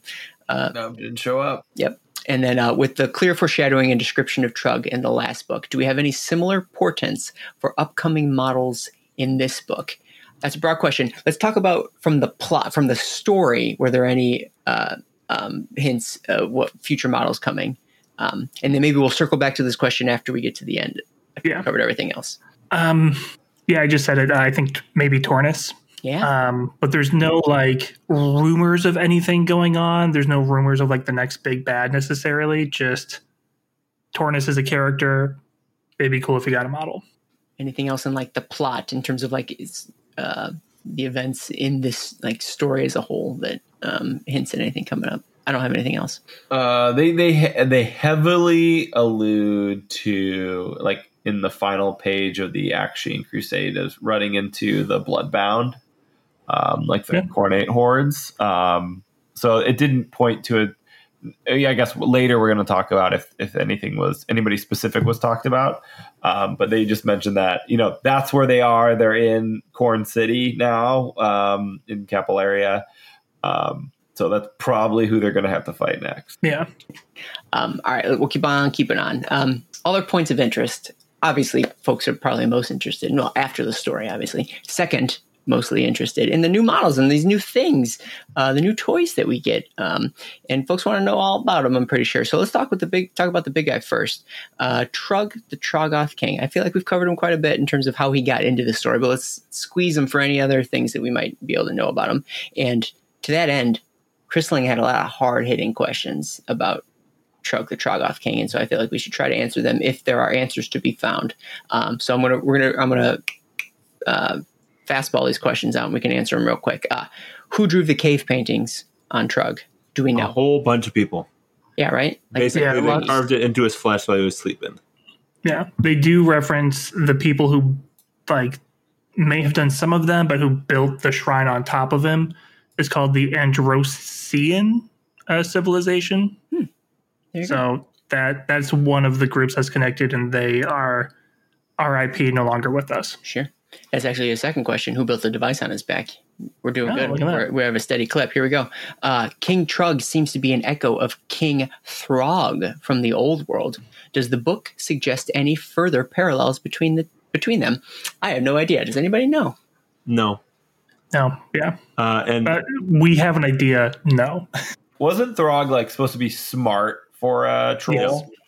and he's a chaos troll. yeah, he Oh, that's- he was an I didn't know actual it was the same dude. ruler of trolls, whereas Trugg is just called the king because his antlers look like a crown, and Braggett is really good at like marketing. PR. Yeah. He's Yeah. Plus, um, uh, Throg uh, is supposed to be back anyway. I think, or like Huh? that's who Sigvald is going after. He wants to kill him because uh, he marred his great looks or whatever. That's a Yeah. a big plot thread for Sigvald. So Yeah, I know Sigvald is hunting down any Troggoth he sees. So I wouldn't be surprised that'd if these good plot for two have a showdown. I, That would yeah, be people people have been making like, oh, are we going to see Sigvald versus Trugg um, in this book at all? It's like their predictions, and no, Hmm. but maybe down the road it'd be super fun if Sigvald is just like yelling at Trugg, lamenting all of the terrible things the previous Troll King had done to him, and Trugg just not caring. Trugg, shrug. Yeah. uh, yes, uh, related in your opinion, is Trugg's seven pointed star an homage to Trog? Sounds like we don't think so. also, what is the what is the seven pointed star? So, in on page twenty three, there's like a picture of Trugg, and they're just on his arm. You can see it's like a diamond with seven little dashes Oh on it. yeah, I see that. Okay. give me one Uh, second. I'll compare it to the model quick. There's also a Skaven marking on his tummy. Yeah, so I think like, it's just graffiti. I think it's just I guess who drew these cave drawings on him. The Skaven did one. Yeah. um, I'll say that. or some messed up person who's like, yeah, check this out. I, I mean, and and not to beat a dead horse here, but um, Gross. a lot of the drawings look very similar to the drawings that I've seen on um, Kragnos, right? Yep. Like it, it looks very, very similar. So Yeah, not that Kragnos is dead, but you know, Yeah, I think that's just their shared language of this is like from the age of myth that uh, GW uses. Like, oh, cave drawings, age of myth. Well, which is interesting because the Age of Myth is like the farthest you can get from cave drawings, right? Right. So it, it is, yeah. We'll see how that develops. Uh, yes, or they ask, is Trugg classified as a Dankhold Troggoth? And if not, what distinguishes them from him? Is he Dankhold? Yeah, it's uh, they don't say it here, but he looks like a Dankhold, and his war scroll has Dankhold on it. Yeah, there you go. I think that would be the real uh, connector. Um, and then want to know is Trugg's Trog herd notably larger than other Trog herds? I don't. Is it bigger than a breadbasket? I'm not sure. It could. It, it's as big as they need to be, right? Like, Yeah, because I don't think we see many other like important trog herds. Um, so it's like there's no other trog herd really to compare it to, but I would assume it's larger just because he's the king, Yeah. so he's going to have more. There was one in the Gloomspite Gitz battle tome, but it's it's hard to know number. Like Yeah, Age of Sigmar is always very nebulous about how many. It's an army, like a massive army, like a small army. It's an army. Okay, sounds two good. point, Right. two thousand point Trog. right. All all battles in every book are just at two thousand points. Yeah, well, obviously from consistency standpoint, how would you know they were balanced otherwise? Yeah, Um, all right, cool. uh, all right, so that's the the one standout, I guess. Um, name character, big old centerpiece model, very interesting. Um, now we got a bunch of new Ironjawz units. I don't know that we need to talk about every single one of them, so instead I'll ask you guys if you wanted to pick out your favorites, or I mean, you could also talk about the ones you're working on, but you don't have to. You, you talk about whatever one floats your boat. Um, what are some fave Ironjaw, new Ironjaw units or models Yeah. out there? I am going to call it the one I'm working on as soon as I get this cap to stop scratching my chair. Cast stretch. Sure. Um, but yeah, the Maw-gruntas, the huge big pig rigs. Um, I love it just because the way people can ride these things because they're massive, and in the book they're not controlled really. Like the most you can do is like tug on their ears to kind of steer them in a certain direction. And so, in order to ride one of these things, uh, an Ironjaw will ride a regular Gore-grunta at it head on, crash into it, fly through the air, and then grab onto it. And it's one of the biggest pieces of entertainment Ironjawz have to watch these guys go splat against rocks like nine times out of ten. It it's very orky because like you've got that 40k like orcs that's like kind of goofy, kind of funny, but the Ironjawz are very much like brutal and devastating and they're not really a joke in any way. And here we see some of that jokiness come back into the army. I mean, the Ironjawz always look cool. They're a great, uh, Yeah. great faction with a great aesthetic, and they've they've never they like they had an initial release with AOS one, and then they were an incredibly popular army, and they were never expanded. Yeah. And it's, so it's great to see an expansion. They're replacing the old Black Orc kit, the old Ardboard kit with Ard Boys kit with a new new one Yeah. uh, that looks really good. Yeah. Um, and then they're adding a bunch of characters and a new giant monster kit and a new another round of elite infantry. Um, yeah, it's all really great. you want you want to you want to tell me about the the Weirdbrute Wrekkaz, the guys that you're working on? Yeah, they're um, they're orcs that have gone a little nuts, and the solution is to nail like crazy masks to their faces, which doesn't fix them being nuts. Kind of does, um, or they just become a different kind of crazy. Um, and then they give them these giant like wrecking balls and send them to the front. Yeah, it's a different kind of crazy because they they're throwing up green wah vomit, and so now they're just crazy and hit things. They're no longer puking. So if your stomach hurts, nail a mask to your face and you'll be fine. Uh, any advice given on the Mortal Realms podcast should not be construed as medical advice, and we are not liable for any, et cetera, et cetera, et cetera. Um, so yeah, those guys are uh, pretty neat, and I do. In some ways, I was like, "Oh, well, you're just you're, you're stealing the idea from the fanatics," but like they also look they look super cool. So I'm like, I, I don't care that you're stealing the idea from the fanatics. Exactly. Yeah. Yeah.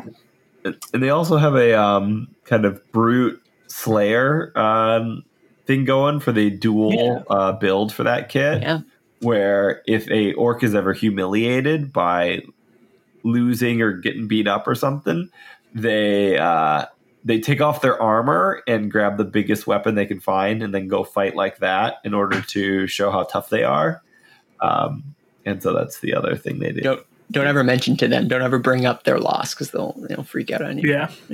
Paul, did you have a favorite uh, new Ironjawz thing? I mean, Clonk is pretty awesome. Yeah. Clonks. I mean, I I I I'm not a huge Ironjawz uh, guy, but I would totally take that squig and add that to my uh, Mhm. my Gitz army. Uh, actually, what. Speaking of Clonk, uh, patron of the show Drake was asking were there any wholesome moments with Clonk, the lovable anvil squig? Any any Clonk moments? Not in the story, but in his little unit entry thing, it does mention that he's an amble squig because he's got these hard things growing on his head that give him terrible headaches. And the only way to fix the headaches is to just beat him over the head. So that's how he becomes an amble squig. So really, when Zogrok amble smashes, smashing him in the head, he's helping him. Yeah. It's his medicine. It's not a, an abuse thing. It's a Yeah. it's therapy. Um, neat. Uh, my favorite guys, and, and Dol- Dolores isn't what's interesting to me, but just literally having the new Ardboys. I'm so Yeah. thrilled because I have a relatively complete Ironjawz collection, except for the fact that I refused to buy the old art boys, and so that's always Yeah. been a hole in my collection. But I just wasn't. I wasn't going to do it. Um, so now that they've been, I, I mean, I never honestly, I never would have believed that they were going to replace that unit. Either I would have thought they would have squatted it, or just had it in perpetuity. So um, they're awesome. Uh, the thing about our boys is that they aren't as cool as brutes. Um, they're not as you know g- good warriors. They haven't proven themselves like the brutes are. Uh, so they are sort of a, a lesser cast or, or Yeah. what have you. However, at this point, although the brutes look awesome, the Ard boy, boys look. S- in my mind, Awesomer. so much cooler than the brutes do. And I'm like, oh no, this is such a, a downgrade. You I get promoted to brutedom, you look worse in my mind. they might be one of the first armies in AOS to do this, but I don't think they're going to be the last. Where they took a unit that existed in Warhammer Fantasy, uh, the Black Orcs. Yeah. They then built a an army and a model line around that aesthetic with the Ironjawz, and now they're going back to those original models, redoing them in the new aesthetic. Yeah. Um, it's a very cool and interesting. Like, okay, now they're not just redone Warhammer Fantasy models; they are Ard boys done in the style of how they envisioned Ironjawz being. Yeah.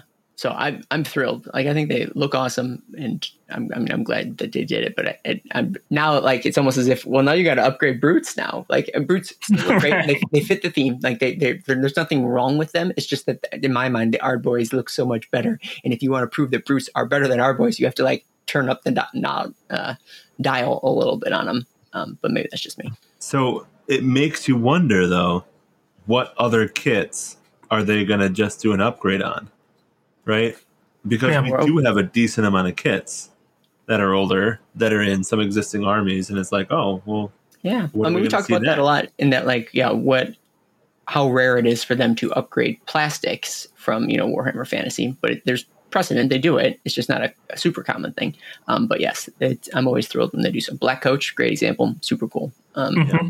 And I feel like we tried to make a list once, and there was some others, but I can't remember what they are listeners you can write. Well, I mean, Spider Riders, Arachnarok, right? Those are right. old world kits. Oh yeah, no, uh, yeah. I was thinking one example examples of plastics that they have upgraded already. Um, yeah. But yeah, they very well could. No, no doubt.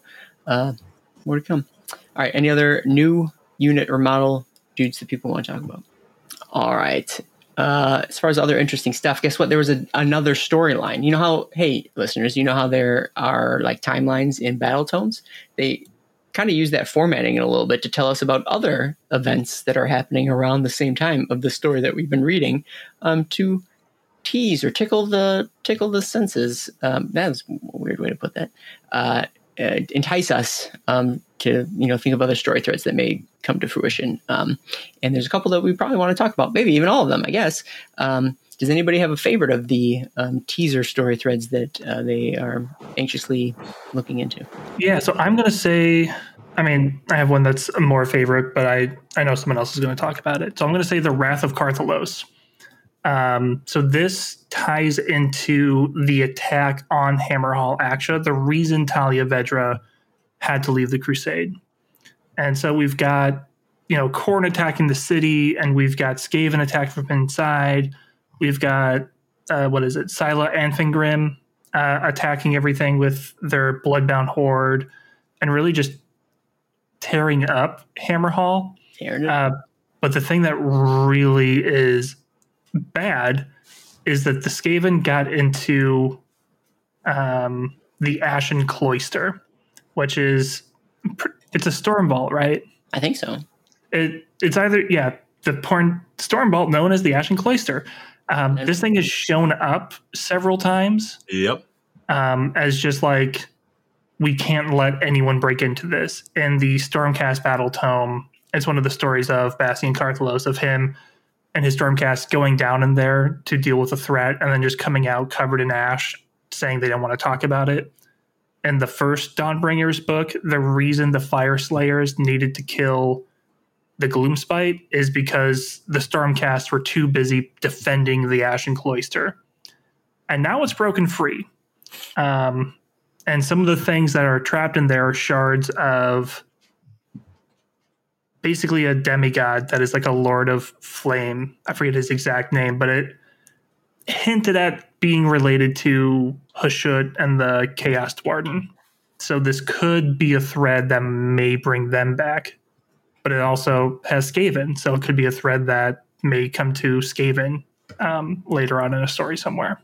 That's a good one. It's maybe one of the more uh, ones I find most interesting. In fact, yeah. um, what other of these story threads uh, do you guys find interesting? Uh, well, for me, it's Korghos Khul in Rondel. Remember how you're like, hey, no, no, not you. But like listener, I remember you're like, why is he talking about Korghos Khul? Korghos Khul's in this book at all. You didn't talk about it at all. The listeners texted no. me. They asked me that. Yeah. Actually, we did uh, because Korghos Khul um, is talked about specifically in White Dwarf when this whole like Rondel campaign that they've had for the past almost year. And in this little entry, they're like, oh, yeah, no, this thing totally happened. And this is part of who he is. Oh, by the way, he kind of won and he disappeared with all of his champions. Mm-hmm. I'm like, something's happening. So, I mean, there's so much going on here. He's been really, really prevalent in the lore.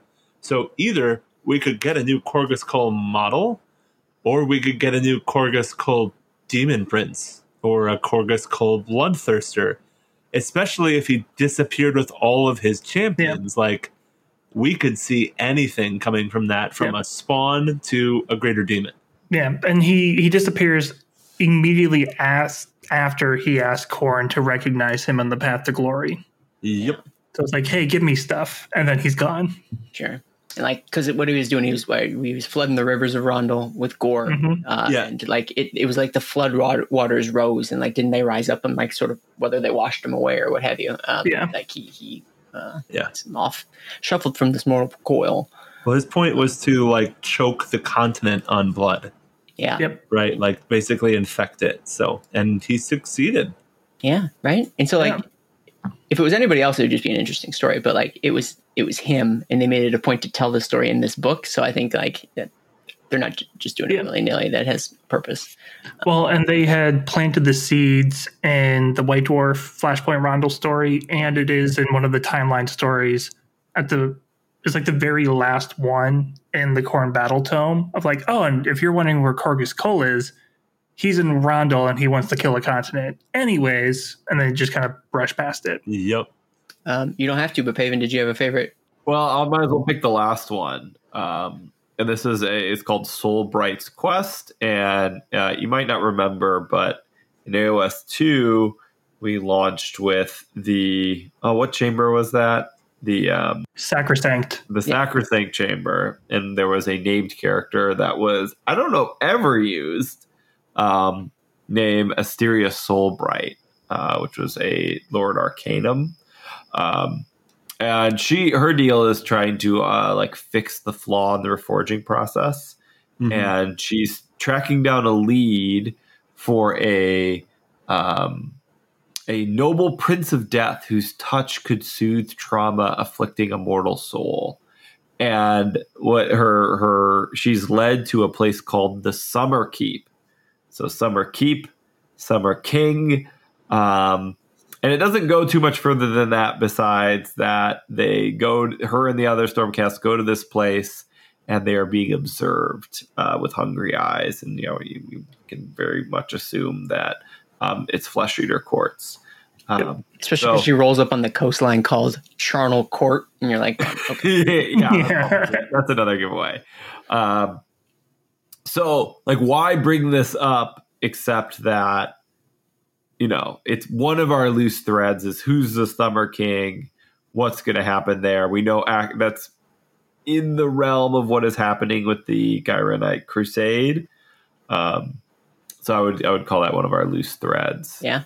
Well, and to build off of that, actually, a separate little story in the same area of the book is yet another, I think, hint in that regard, where they talk about this this vintner in, I think, Hammerhall, um, and how he just went crazy at one point and proceeded to eat his family and all his uh, like his servants and stuff like that. And so they were investigating, like, why would he do that? This is insane. Mhm. and it turns out he had been what he had been like sent a package or or something um, recently. I'm trying to remember. It was wine. Oh, that's what it was. Yeah, wine um, mixed with blood, and apparently, they, some suspect that that had something to do with it. So he, he had been given this, sent this wine uh, from. Uh, in fact, we don't even know. We don't know who it's from. Or no, for his death, the vintner was speaking of a coming of a summer king. So yet again, the summer king. Um, so uh, the, more than one thread um, for our our flesh eater court hints, um, which is very exciting Almost a tapestry of clues, you might say. tapestry, a ragged tapestry of clues. Um, all right, so those are some hints of what may be coming. Sorry, I had to sort of separate it from the question that we had asked previously. Yeah. Um, were there any other hints that we missed elsewhere in the book that uh, folks think might allude to future events? Sounds like no. Awesome. Let's keep on going. Uh, we just got a few more listener questions that potentially we might be able to answer quickly, or a lot of them are related. Um, we'll get through that. Uh, so, for whatever reason, you people wanted to talk about grand alliances and sort of how it relates to destruction, a very hot topic. Uh, I'm going to rattle off a bunch of questions that were related to each other, and you guys can pick what pieces of them you found interesting and want to answer. So, in no particular order. Uh, Gork's Broken Finger asked, "Does the series thus far make the forces of destruction seem like an imminent foe, uh, on par with Chaos. Uh, your dad Squig asks, "Do you think this book, along with the lore development in third edition, give Destruction armies and their characters more personality and motivation beyond Smash? They can see them compete with the likes of Archaon, Teclis, and so on and so forth." Um, well, or maybe I'll lie. Maybe I'll stop there. Maybe that's yeah. the two questions that go together. We'll pause there, and then we'll ask some more after the fact. So, um, is, is destruction has it come into its own? Is it on par with some of the other Grand Alliances out there? What do you guys think? No. Um, it's like, do they have a motivation beyond Smash? That's literally their only motivation that we see in the book. Yeah. The only one is like King Brodd wants to specifically smash the Stormcast, but Trugg and the Ironjawz, they're just hitting whatever's in front of them. Sure. Sure just not in this book, you could argue, all right, well, Kragnos is different because he has like a motivating, motivating motivation behind his destruction, but he ain't here, so doesn't count. Um, uh, what do you guys think, uh, Paven, Paul? Is, is is destruction better now? Destruction looks great after this book in that they smash and win, and they take things off the map for order. I don't know if they feel like a existential threat like death did in 2.0 or like chaos does all the time. They just they don't they don't they didn't get a big enough win. Um, yeah. Like I, I really feel like they should have smashed Excelsis at the end of last edition. Um, yeah, uh, but they did they haven't taken you know nobody's knocked down a um, a true city of Sigmar yet, which is what I would want to see. Like if they if like Brodd and Trugg team up and like break like destroy Hammerhal, like that would be like oh oh snap, yeah. You know, um, but give it the, the, the realms are huge, and these you know wiping out two da- dots is like cool in a book, but it doesn't make it feel like you know destruction's gonna like rule the world. Sure, Paul, what do you think? Um, I'm gonna disagree and say that I, I do feel like destruction does feel like a threat now. It's just not a pointed threat. Yeah. It is a blunt, obnoxiously uncontrollable menace. Right? And like to me, the, the way that it's demonstrated is it's not actually through Trugg, because Trugg's cool and Trugg's awesome, right? But it's Braggot. Like, it's through the manipulation of the little things, right? And I enjoy that quite a bit. Um, the idea that the little thing can make this obnoxious thing happen just because he's annoyed and he's like, hey, I want this thing to wake up. Right. And and to me, those are the most frustrating threats where you're like, but I, I have like, why am I dealing with this right now? because some stupid guy decided to be loud and obnoxious. This is why my city is being destroyed right now, right? Everything else has a lot more intent, right? Why is death killing me? Because it hates me because I'm alive. Okay, great. Right? Why is chaos killing me? Because I'm stopping the world from falling into chaos. Why is destruction killing me? Because it's dumb and it's decided this is what it's doing today. Right? Woke up on the wrong side of the bed. Guess I'm going to kill a city. Moving on right? I, I enjoy that. All right. Uh, do I think that destruction has more personality, or they're on par with chaos? Like, for example, when Gorsh Poken Figure asks, "Is it an eminent foe on par with chaos?" No, uh, but chaos is always going to be the big one, right? Like, you, you, no one. It's not. They're not meant to be. In fact, I would say death and destruction are meant to be secondary to chaos. The real game is chaos versus order. Um, and I think that's evident in the just the number of armies that each of the grand alliances have. Uh, it's not a one v one fight that it, it, makes for an interesting like circle, I guess, where there's you know different combatants, but like it's always going to be a sideshow. And so this has been a particularly interesting you know snapshot into that sideshow, but like it, presumably this has an end and we'll we'll move on past it. So. Um, for, call call them a force in nature call them, you know, uh, you know, unstoppable forces or, or what have you. But like, it's you're not going to get in that level of complexity out of destruction. But that's not not their intention. I think it serves the purpose that they're they're meant to, and they do it very well. So, um, continuing our Grand Alliance questions, uh, was asking, how do you feel about the more Grand Alliance orientation uh, compared to how all the Broken Realms book had multi-faction orientation? And I think related to that question is Patron Drake's question: Is the book mostly destruction focused, or is it shared with the Dawnbringers Order? Um, is death or chaos mentioned? And I'm just going to keep going. Uh, Patron Mealhorn then asks, uh, "Do death and chaos play a role play a role in the story, even though the book is mostly destruction?" So they want to know the interplay between like the, the factions in this book. Um, so, for example, I'll say it's an order versus destruction book. Um, yeah, they mentioned some chaos. They don't mention death at all. I think it's really those two are the are the marquee. Yeah. Um, is there any component to those questions that you guys have more you want to add to, or how you felt about it? Um, I would just say because one of the questions like, is it more focused for destruction or is it more focused towards order? The focus is split pretty evenly, um, but you're going to lean more towards order because they're going to carry through to the other. Like they're the main characters. The through line, yeah. Yeah. Um, but they did give a lot of focus to destruction, basically to introduce the new uh, characters in terms of Trugg and some of the new Ironjawz. So they had to give them the spotlight a bit. Any additional thoughts on that? Nope, simple ones. Um, all right, now uh, Sageman had a question. Sageman 14, they ask, uh, what settlements are stated to be sending out Dawnbringer crusades? And I think they mean uh, beyond just the Hammerhall um, cities. Were there other Dawnbringer references in the book? I thought there was, but I can't remember what the answer was. Um, I had to remember because I know in like the cities of Sigmar battle tome, the answer is all of them except for Phoenicium. Like it's actually part of the requirements to be a city of Sigmar is you have to do your crusades.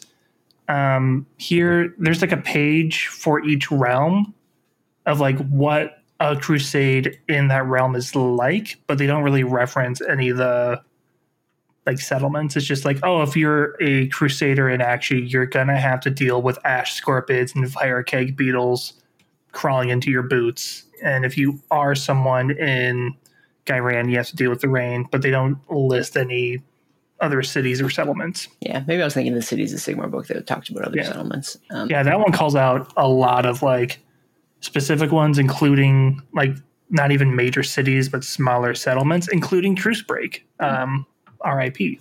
uh, they died how they lived. Um, all right, Break- Another show, uh, question from patron Drake. Uh, they ask uh, further developments on Callis and Toll's investigation. Was there any Callis and Toll uh, in this book? there was some, but there's been no further forward.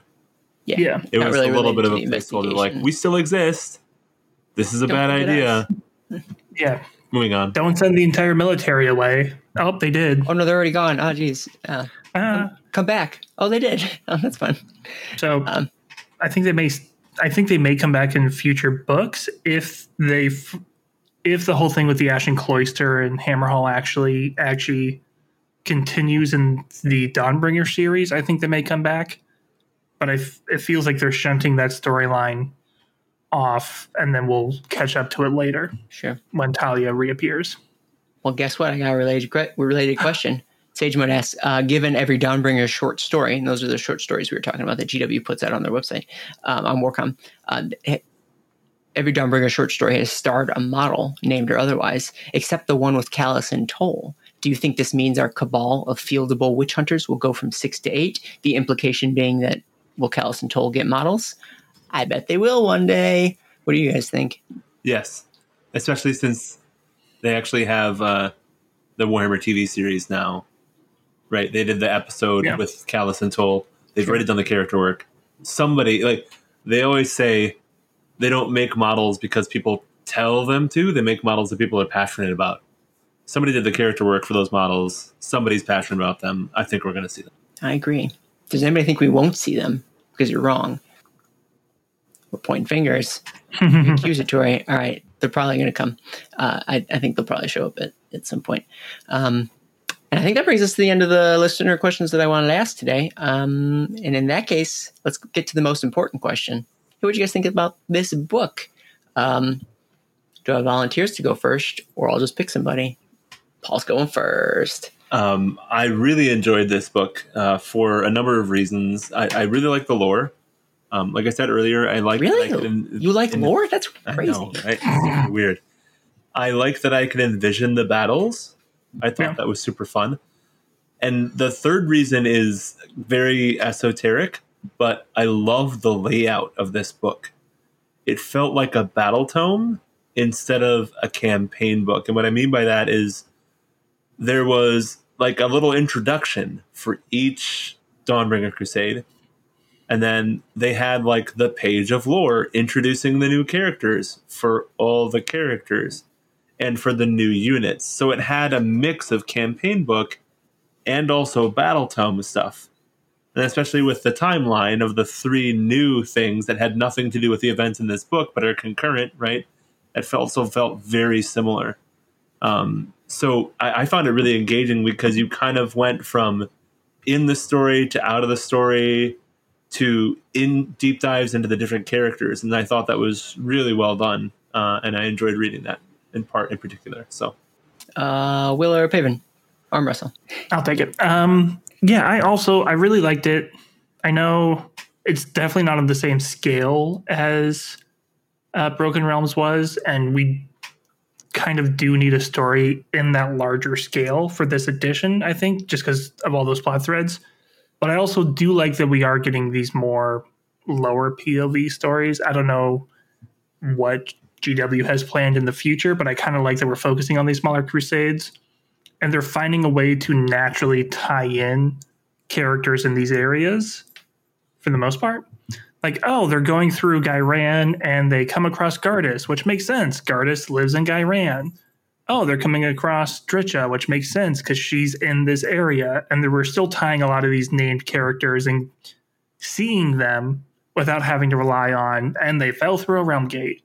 On the flip side, a lot of the new characters just fell through a realm gate. I feel like they could have done a little bit more work of like putting them in that realm naturally. Like for Trugg, I get it if you wanted him to be in Ghyran, but then he could have been the bad guy in Ghyran.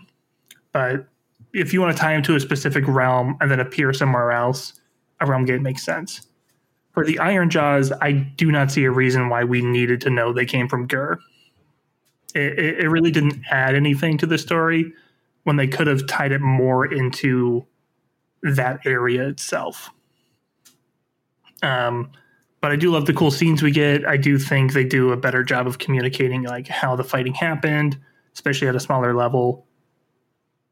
I'm just kind of torn between like I like these small stories, but also like we really do need some of those bigger stories as well. And I if this is it, I'll be slightly disappointed, but I'm hoping that they do some big moves, even if it is just with the like the next edition rulebook. Sure. Maybe they'll get bigger and bigger. Uh, Yeah. Paven, what'd you think? Uh, no, really, really fun book. I really enjoyed reading it. Um, I like that it follows the two Crusades. I like that we have Crusades to follow now. Um, I thought the battles were interesting, and I, you know, I know we talked a lot about like who has the more special characters, you know, who's going to win. But I actually, I don't think I was able to predict t- things too far in advance. Like I was actually um, pleasantly surprised how much destruction just whooped butt this Mhm. whole book. Uh, I think that was refreshing, and it's like about time. Uh, this is the era of the beast. Let's like let's you know let's let the beast out. Um, so I think that was that was all really cool. Um, I feel like I have a better sense of these crusades as characters, if you can think about them that way. Yeah. Um, I'm excited to see where they go to next. And I, but the only thing I yearn for is like, how does this matter in like the broader Age of Sigmar concept uh, context? Like, what, like, you know, if if the Crusades disappeared, you know, nothing would at, th- at this point, nothing would change as far as like you know anything that would have ramification for anything we know or care about. Um, so I'm hoping to like tie in larger threads into these narratives, um, and I think that will happen. Uh, and I'm excited to I'm excited for the next book. Um, I think for this, I started off a little lukewarm, and talking about it always makes me like the things better. And so I'm warmer than lukewarm, but still probably close to lukewarm. I don't. I wouldn't say I loved it. Um, it's better than the first one, just because of the Mhm. nature of the information it was delivered. Like the nature of what was going on was just going to be more interesting than the, the first one was. But the first one served as a backdrop and a prologue, and like some that stuff is necessary, I suppose, too. So I, I, I get each one was serving a different role, so I, I get that.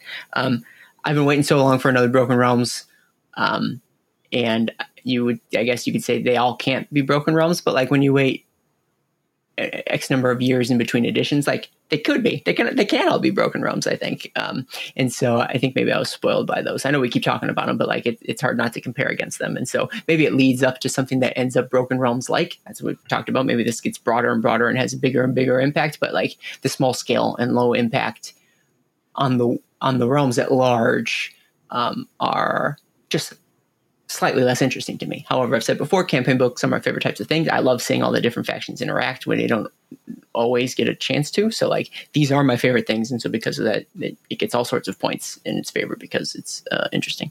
Um, I think one thing that stuck out to me, and this is kind of what I was getting at, you know, in the body of the episode, just a lot of dumb decisions being made, very contrived decisions clearly made just to sort of make the plot work they the way they wanted it to.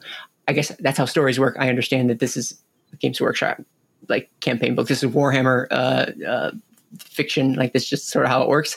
Uh, but it seemed this seemed like particularly obvious to me that people are making very dumb decisions to just sort of get get factions or individuals in the right place at the right time. Um, that like took me out of it to some degree. I don't know why to this day it still bothers me. It shouldn't. I should be used to it by now, but it, it still sticks in my craw a little bit.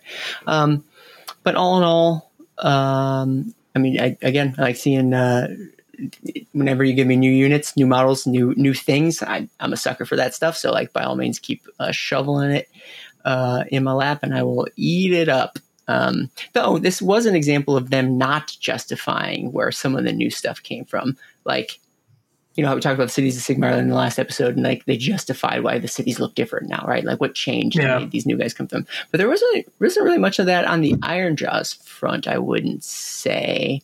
And maybe that will come. Maybe this isn't the setting for that. I guess maybe you do that in a battle tome. But like, there's going to be that supplement that comes out. I don't even know what that looks like or what it's going to be. Um, but uh, there wasn't as many like unique uh, reasons for why the Maw Gruntas weren't you know always around or something like that. But you know, I guess they, they don't have to do it every single time, though I wish they would. Um, yeah, I'll stop there. So I mean, definitely, I definitely enjoyed it. Glad I read it, and I'm as always looking forward to the next one. Um, any other parting thoughts before we shut her down?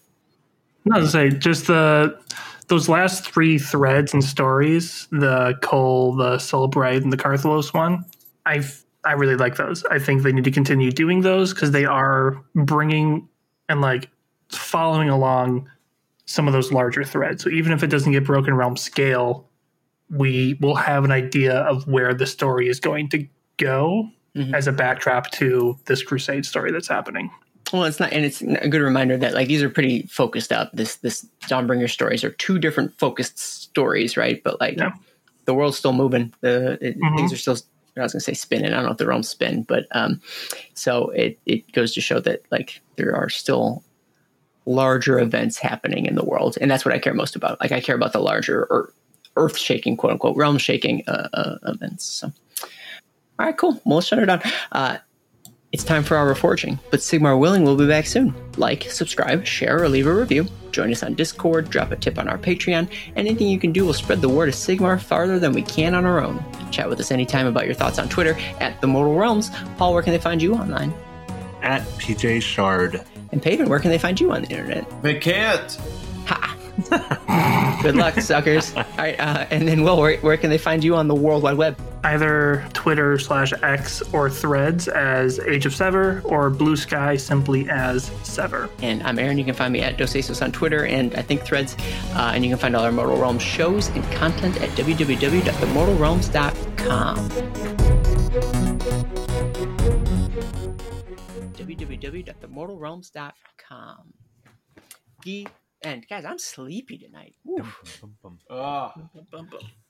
And I don't even have yeah. new babies. I got like yeah. I got a, we got first day of school tomorrow, so we got. Yeah. Oh wow. Me too. First day of school for one of them. But we had the first day of school last week, so a little less casual. I'm excited gotcha. to get him out of this house. It's yes. great. It's really bad. Pandemonium. Pandemonium. I, I can't talk. Pandemonium. Pandemonium. Got it.